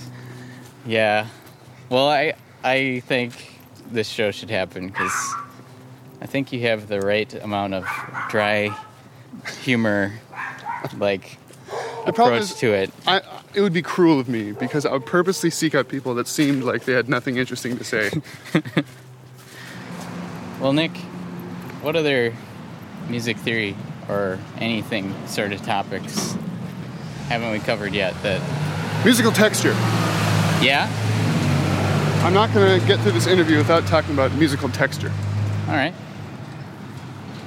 You know, when I see your sweater, I know what it would feel like if I touched it, the same way that I know what a trumpet sounds like mixed with a flute. Hmm. So when you're mending two instruments together, you get something new, right? So if your sweater was made completely out of silk, it would just feel like silk. But once you start adding cotton in there, you get a whole new thing. So I'm very fascinated by blending some weird instrument I've never heard of before with a synth, or uh, mixing a clarinet with an accordion. I don't know why I'm so fascinated. It, it sort of satisfies a sense in your ear. Yeah.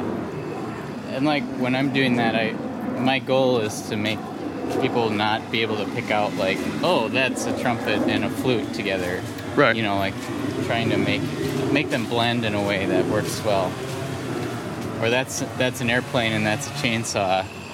Right, that are becoming But increasingly louder as we approach the chainsaw when we walk down the pick the wrong street. Oh Whoa. my. That Maybe we should cross the big- street. Yeah. Or we're gonna get a giant branch falling on us. I think this is officially the first interview I've done next to a chainsaw. Oh my. See, when you mix a chainsaw and a uh, violin, you get a very interesting texture. It sounds awful, but it would be a texture. Mm-hmm. Uh, I purchased something called a Xaphoon, which is fingered and sized like a recorder, but it has a reed in it. It has a saxophone reed in it. Oh. And it sounds like a saxophone. Cool. Uh, and I use it all the time. I blend it in to the background of. I, I use Vienna instruments all the time when I'm doing symphonic stuff or when I need to mock what a cello sounds like. I'll blend the live sound of the Xaphoon in there to get a breathier texture behind something that might be more granular. Cool. Um, I think a lot about it when I'm arranging, uh, especially with woodwinds and brass and strings and stuff. I think about it as much as I do uh, chords. So when I'm trying to go from root to five to root or diminished chord to root or wherever it is, that's just as important to me as the texture or the instrumentation.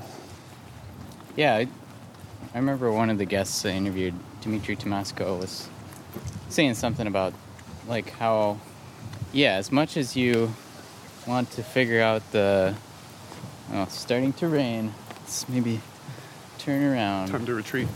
But yeah, as much as you think about the harmonies and stuff, really the listener, their first interaction is with the this actual sound of the instrument that you can pick up in like a split second.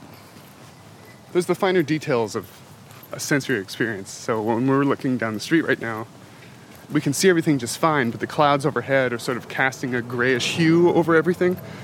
And that's part of what we're seeing right now.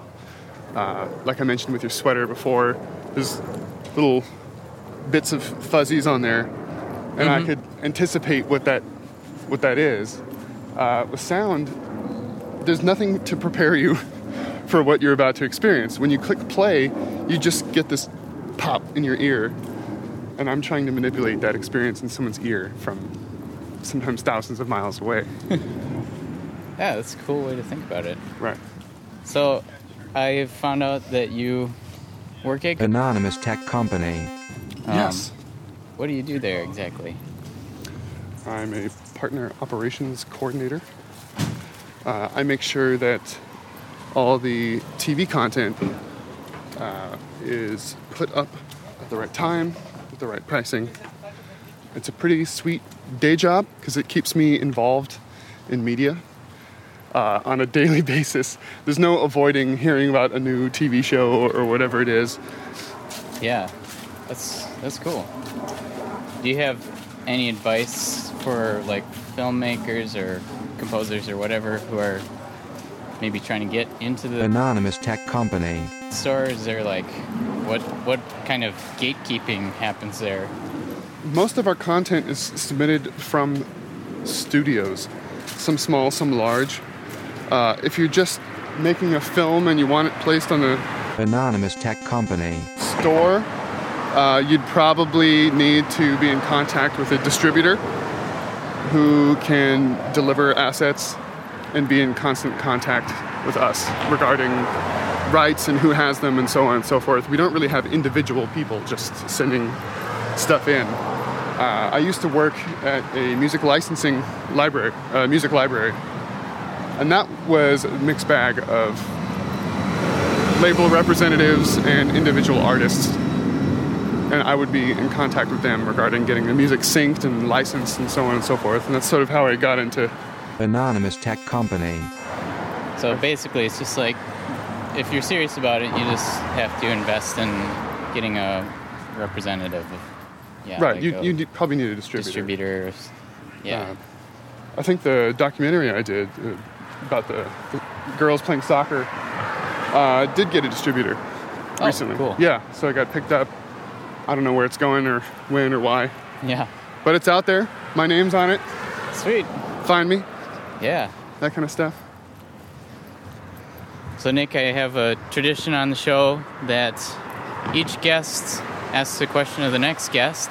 Okay. So, my previous guest, well, it's, it's my friend who works as a graphic designer. Anonymous Tech Company. When you're having a creative lull, Uh-huh. how do you get out of it? I start writing things I hate. I just put something down, and then invariably I decide I hate this. And that sparks the discussion in my brain of why I hate it, which brings me closer to doing something I might like. So rather than sitting there saying I don't know what to do, I just start doing something and then I realize I don't want it. Similar to when you ask someone, What do you want to eat for dinner? and they say, I don't know, I'm just hungry. You say, Okay, well, what about tacos? Oh, I hate tacos. Well, what about pho? Mm-hmm, closer. Then you can start just listing off the things they don't want. You get closer to what they do want. um, sometimes it's it's hard to be creative, and in fact, most times it's hard to be creative. And you often have deadlines when you're working in, in film. That's why I just start going, and I start fixing it later. yeah. Do you want me to come up with a question for? Yes, I do. Oh dear. If you could master any instrument that you're currently not very proficient in, what would it be and why? Yeah. Cool. That's good. Yeah. Well, Nick, if people want to check out your music, where should they go? You can go to www.nickstatan.com. That's Satan with an extra T. It helps you spell it. Uh, S T A T A N dot com.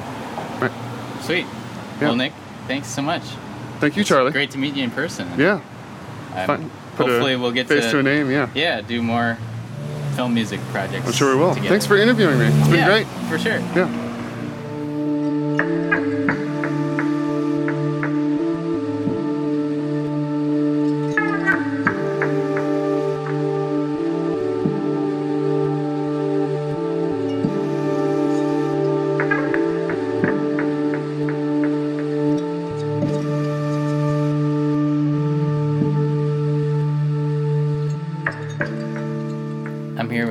Chin. Jordan, thanks for having me over to your house. And- Yeah, thank yeah. you. Anytime, welcome. Yeah. So it's really cool, like looking out your back window, and there's the mountain mountains of San Jose. Yeah, uh, we're in uh, Almaden Valley, which is kind of a um, southernmost part of San Jose, so we get the nice views. But there isn't a whole lot going on here either. But um, the good thing about, I guess, being a composer is that it doesn't really matter um, where you live. You know, I get to work with people from all over. Yeah. And you've been doing video game remixes with a, a group. What's Yeah. that? What's that all about? Um, so for a little over a year now, I've been a part of the Materia Collective, which is a group that um, it was founded by this guy named Sebastian Wolff, who um, also was the co-founder of Loudr. Oh. Um, I don't know if you've heard of them, and they Yeah. What was that? Was like a music streaming site, right, or something? Yeah, they do. I mean, they have a, a streaming and storefront um, aspect to it, but they also handled a lot of the distribution for people who wanted to license other people's music. Oh, okay. And release, you know, video game covers and, and things like that. So, about a year ago, we put out this album called Materia, which is a, a remix of Final Fantasy VII. And um, it kind of coincided with the announcement of the remake for Final Fantasy VII. So it was a hundred plus composers from around the world. I think it was like a five disc album. it was a, a massive effort. And of course, being a fan of the game and the music since I was a little kid, I kind of jumped on the opportunity. Um, And what was your track that you did? Uh, I did one called "Dear to the Heart," which is it. It uses the main theme from Final Fantasy.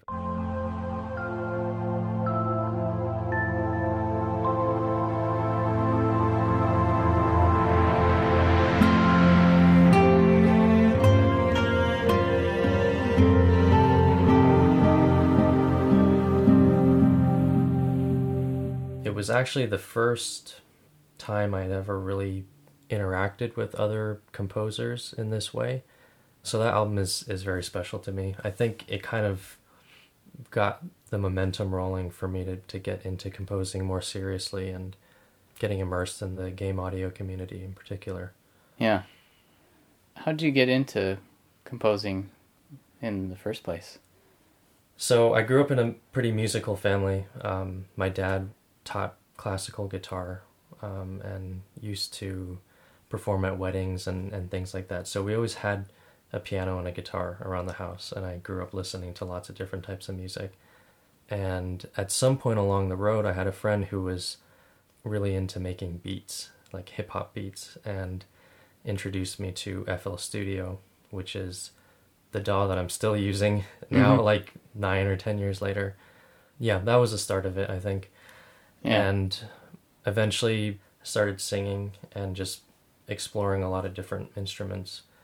And at some point I thought, well, what if I just like put all those things together, like recorded a song where I was playing everything. And I guess that's what got me started on the idea of composing, you know, beyond just a, a, a rock band type of setting. Yeah, I, I was impressed like watching your YouTube videos of like you playing drums, guitar, singing. Oh, singing. thank you. You know, like was, like- everything. Like uh, your song "Subterranean" on there. I, Oh, yeah. I really liked. below the ground at the bottom of a lake. We've been building little towns so we can hide away from all of you. That was one where probably if I had listened to it and not watched the video, I would have assumed it was a band or like you know different people, or maybe even like like your drumming is so good and it's mixed so well. Like I would have thought maybe oh maybe he used a loop for that or something like that Oh, versus live drums. So that's cool.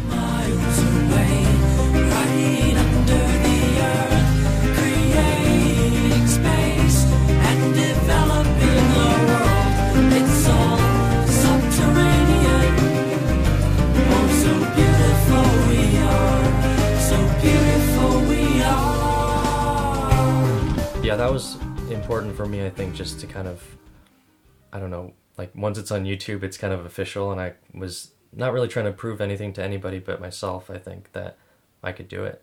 And that was also at a point where I was taking vocal lessons, which is something that I'm still kind of insecure about, I think, um, just my singing voice, and I really wanted to to do that just to kind of get over that that hurdle. Yeah. What things are you learning in your voice lessons? Well, are you still taking lessons or No, actually, that was just for my last year of college. I took them for about a year. Oh, sure. But I learned a lot about projection and how you, I mean, something as simple as like how you breathe during singing, which I didn't really do that well. It it taught me to listen to singers differently. So when I listened to music, I was thinking about it differently. Like, oh, where is this person taking a breath, or how are they attacking the note, or that type of Mm. thing. I think in some recordings I've done, I've intentionally cut out my breath sounds. Oh, yeah? Because I I know that my breathing is awkward. um, like I don't have it down yet to do like natural breathing. Yeah. So I'll have these like I don't know, some sort of Yeah. non-artistic breath. I guess if you Yeah, it's like uh, it, it's one of those things that can kind of creep up on you if you're not intentional about it. And Yeah. I've been known to be kind of like, you know, up to close to the mic, like kind of clipping with, you know, like snorts and stuff like that, which are not the most flattering thing to have in your songs, but you know, it happens. Yeah. So I, I haven't thought about like listening closely to songs to see like where they breathe or what they. Do you Yeah. start to now now like you notice all the time breath sounds or no? Um, I do actually. so there's this band called Muse that I I listened or when I was playing in a band, they were heavily influenced by Muse, and that guy Yeah. like he doesn't hide his breaths at all. You know, like when he and he sings very dramatically in a very big way. So a lot of his songs are just like, you know, like that kind of stuff, like before he sings, and it's like, you know, I listen to that and I think, okay, well, in that context, it works because I think he's, you know, really going for that emotional type Yeah. of vocal. But other times it can be kind of distracting, you know. So, Yeah. That style of like really pronounced breath in is almost like a like a little anticipation note on a melody or early, you know, like like a pickup. Yeah, some that, sort of yeah. pickup note. Yeah, um, it can be good for that. You know, I think breath is like one of those things that can make a performance sound more authentic. I've tried not to edit things so much when I when I sing, and inevitably I kind of do because I think uh, I'm kind of like a you know I've learned to become an audio surgeon, if you will. Mhm. But recently I've been thinking more about how doing things in one take and how that makes things sound more authentic, including all the breaths and imperfections and, and things like that. Hmm. Yeah. Well, it's a good point to get to, I think. Uh, I want to ask you about Taiwan because uh, I was just there, and turns out um, your family is from there, your mom's side, Right. right? So you just went on a trip there too. What, what like uh, maybe a month, ago? Yeah, a month or two ago. Um, I actually go every try to go every summer to, to visit my family there. This past trip, for some reason, I was a little bit more adventurous. I think I tried to go out and visit places that I wouldn't normally visit, and I loved it. I think um, I think there's something to be said just about being in a new place. Like I don't know how was it for you when you're Yeah, you know, it was your first you time. just kind yeah, yeah, first time anywhere in Asia actually. So it's awesome. That was cool. I like I just was walking around on the street, and I think that's like the best way to get around. It's just like wander and Yeah. and like I just stumbled into this really cool music festival that Oh, was really? happening. Yeah, it was like Hakka music. So like Oh, the okay. Hakka people. Yeah, that's um, like one of the indigenous Taiwanese people there. Yeah. That's Yeah. awesome. Yeah, so I got a ton of good recordings in in in that episode. Cool. But Oh, I can't I was, to hear it. Yeah. I was kind of curious like have you uh experienced like a lot of traditional music while you were there? I wouldn't say that I've experienced any music in and of itself. I think I've I've never really gone to like a music festival there, but they have a lot of different holidays and festivals and things like that that like Aboriginal vocals are just sort of a part of that. Um, kind of thinking, do you want to like hang out for a little bit while the gardeners are Sure. working?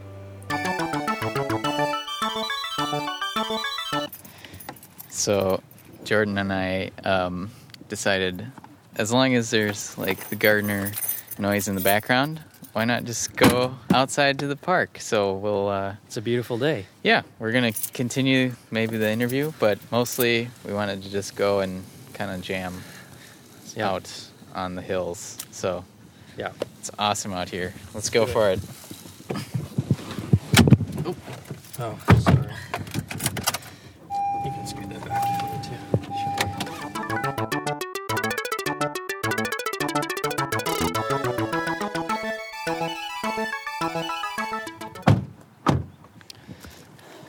Well, I'm glad you have two guitars with two backpack cases. Yeah, I've never used both of them at the same time. Well, this is this is a golden opportunity. perfect. This is just like an idyllic music writing situation. Oh, we're just getting up to the top of the hill. There's like awesome mountains surrounding us completely. Yeah, and that's downtown San Jose. Oh, We're there. this looks like a good sit and rock. Yeah.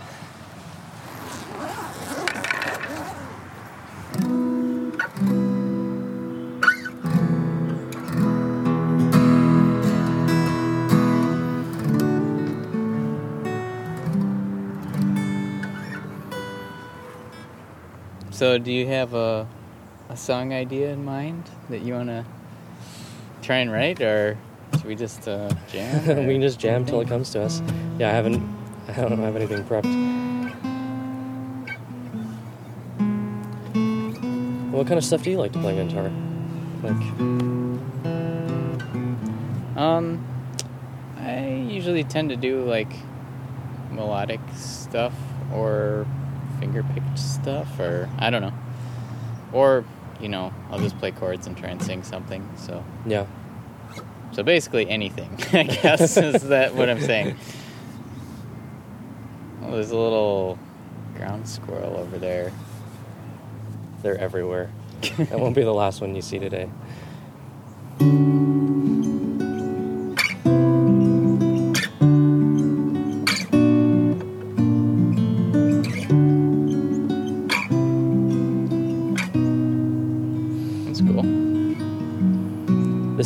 favorite ever um, major seven voicings. Is this shape? So you can move it all around.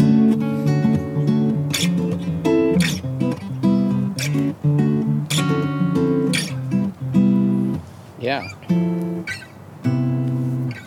Major seven chords used to be like my favorite chord. Yeah. No, I love them. I guess I'm just like into with my limited theory knowledge. I like the, the sevens and nines and all that all that stuff because it's quote unquote jazzier sounding to me. Mhm. You know. Do you have any songs that you could play for me? like, It's funny you ask that. Like I always write my songs on guitar, but I usually end up writing stuff that involves so many other instruments that I can't really just play it with a guitar. Sure. Um, I can show you some some like licks and things that I've written for songs. Sure. Um, okay, so this is in drop D.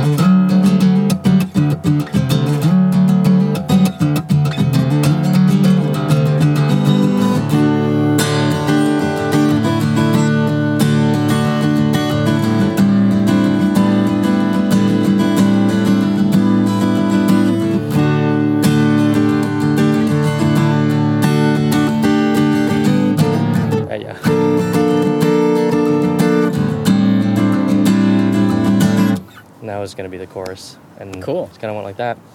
oh, that sounds good. Yeah, I wish we had more Also- we could just kind of jam on. Do you have any progressions or anything that you like? I could just come up with maybe. Okay. If you were to write a song right now, what would you want to sing about? Hmm. Being where we are and Yeah, at this that- time of day. That would be the natural thing. Um, but? Where's the drama in the song? but maybe it doesn't need Chipmunks? drama. The chipmunks are gonna throw stuff on my head. There are acorns and stuff falling. Oh, there's like a ground squirrel battle going on over there. We could write a song about that, maybe. Acorn battlefield. it's like- yeah. it's so peaceful out here. Like I feel like a battle song. It's I know. silly.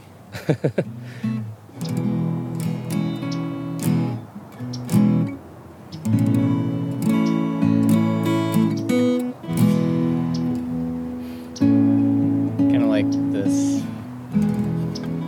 Go- I'll go for it. E6 chord.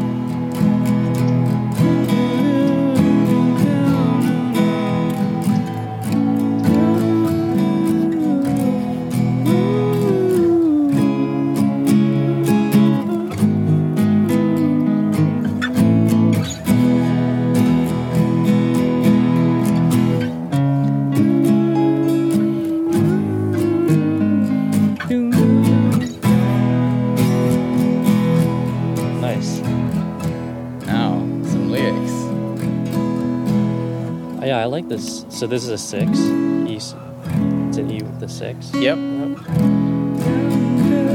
I think I play this one with the minor or E minor a lot. I do like. Uh, okay. For some reason, I play this progression one. It's like kind of like mystical, like suspenseful. You know, just hear some like sci-fi pulses underneath or something. Yeah. Um. Anyway, so yeah, let's run with this. So. So.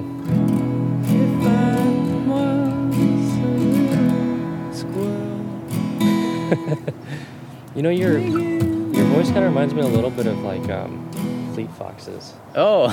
I really like Fleet Foxes. Yeah, thanks. Okay, so I'm thinking like the phrasing could be.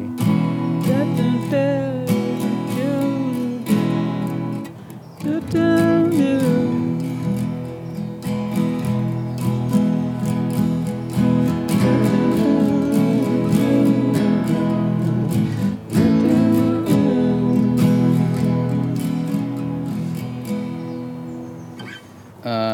So I don't know. Do you have lyric ideas here?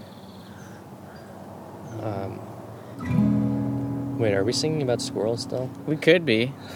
I, I think it'd be nice to not say if I was a, If I was a little squirrel. That's about the dumbest lyric I've ever come up with. But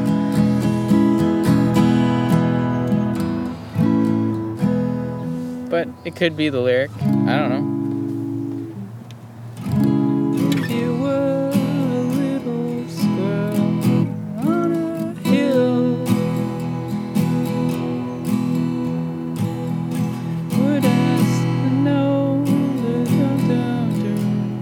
About would I see you fight another squirrel on a hill? would I see another? so you're asking the other person if they're violent or not.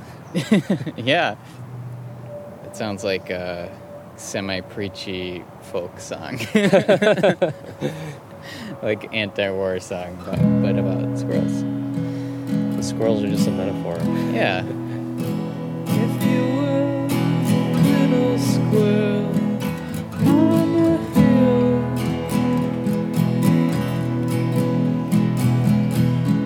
saw another squirrel on your hill, would you be friendly to the squirrel? Cause both of you can be friends on this hill. Oh. the hill of friends.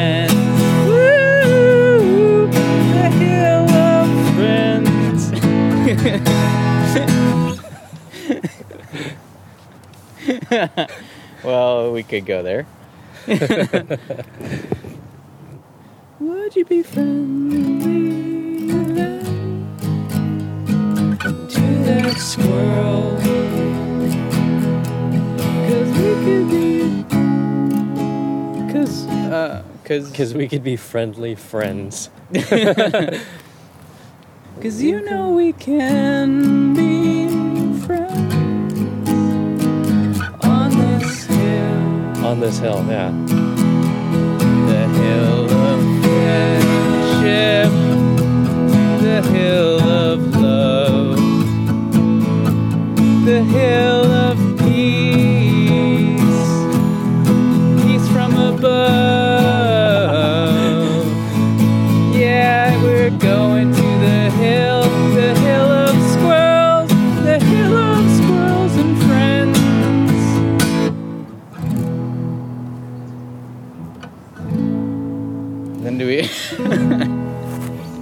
Yeah, I just stopped for a moment and looked around and thought, what if people walking by on this trail saw us just singing "The Hill of Friends"? like two guys with like their acoustic guitars sitting in the grass. Yeah. It's almost like almost like too perfect. Yeah. I think we should. All right. We we saw some people on the way up. Maybe we should just start singing to them on the way down. okay, we're getting close. The hill of friendship, the hill of love, the hill of peace, peace from above.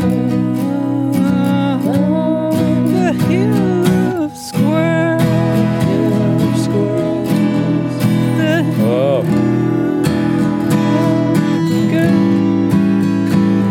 you and me, 'cause let's all Wait, the hill with what? Um, the okay, so the hill of squirrels,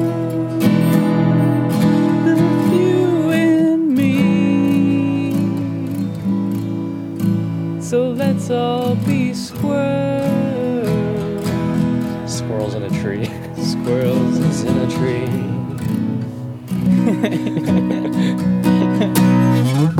Because we're all one family tree. A tree of squirrels. I don't know. Oh boy, This is getting ridiculous. This, is- this went a lot further than I thought it was going to go. Oh yeah. So let's see. The hill of squirrels. What chord is this? E seven. Oh, E dominant. Dominant seven. This the hill of. And you want to do A seven here? Yeah, I think so. And then back to regular E.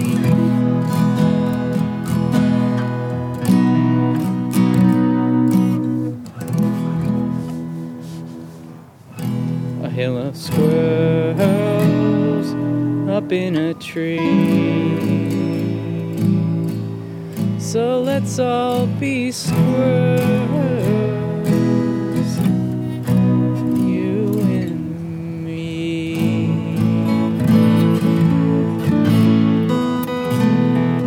It's like the Amen ending, which is Yeah. uh, plagal cadence.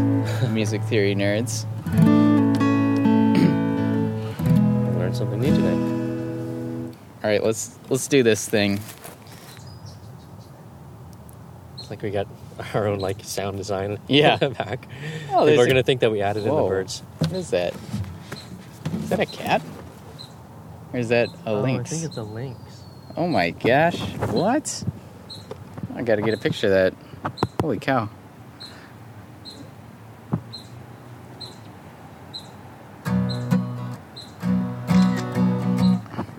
Are lynxes common up here? Uh, I don't see them all that often. Oh my gosh, it's like tinier than I expected.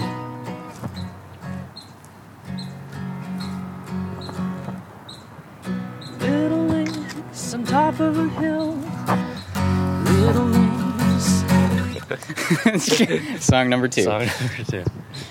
All right. a Hill of Squirrels. Jordan Chin, Charlie McCarran. One, two, three, four.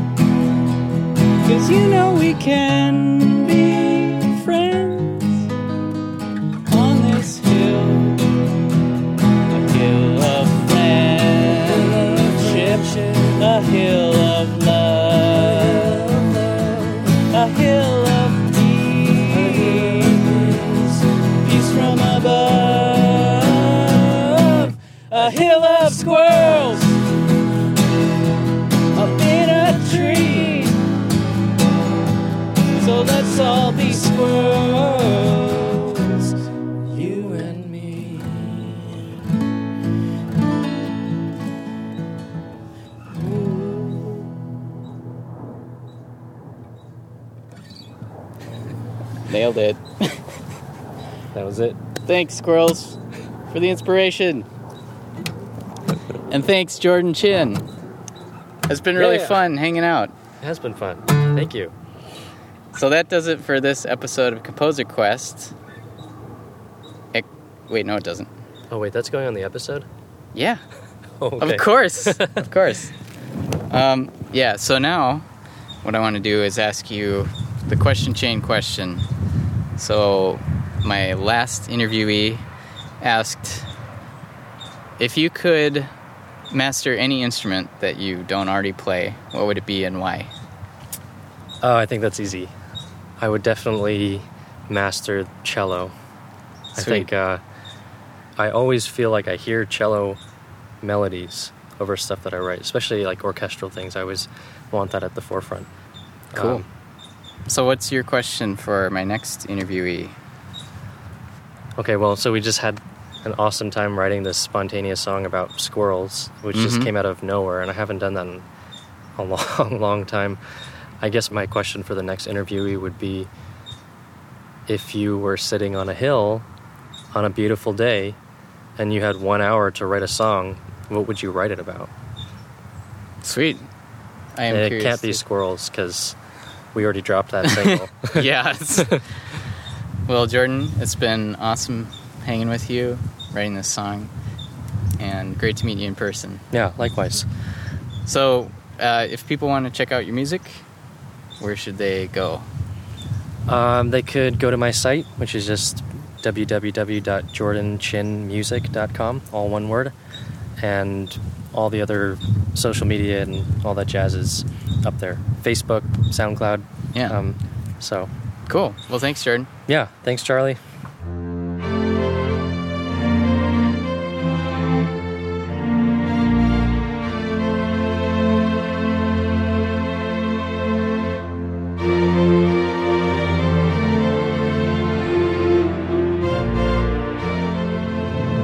Well, I'm back on the road, driving to Southern California.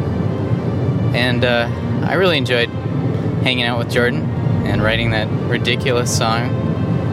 Uh, yet another example of a song that I thought would be the worst thing ever, uh, but turned out to be super catchy.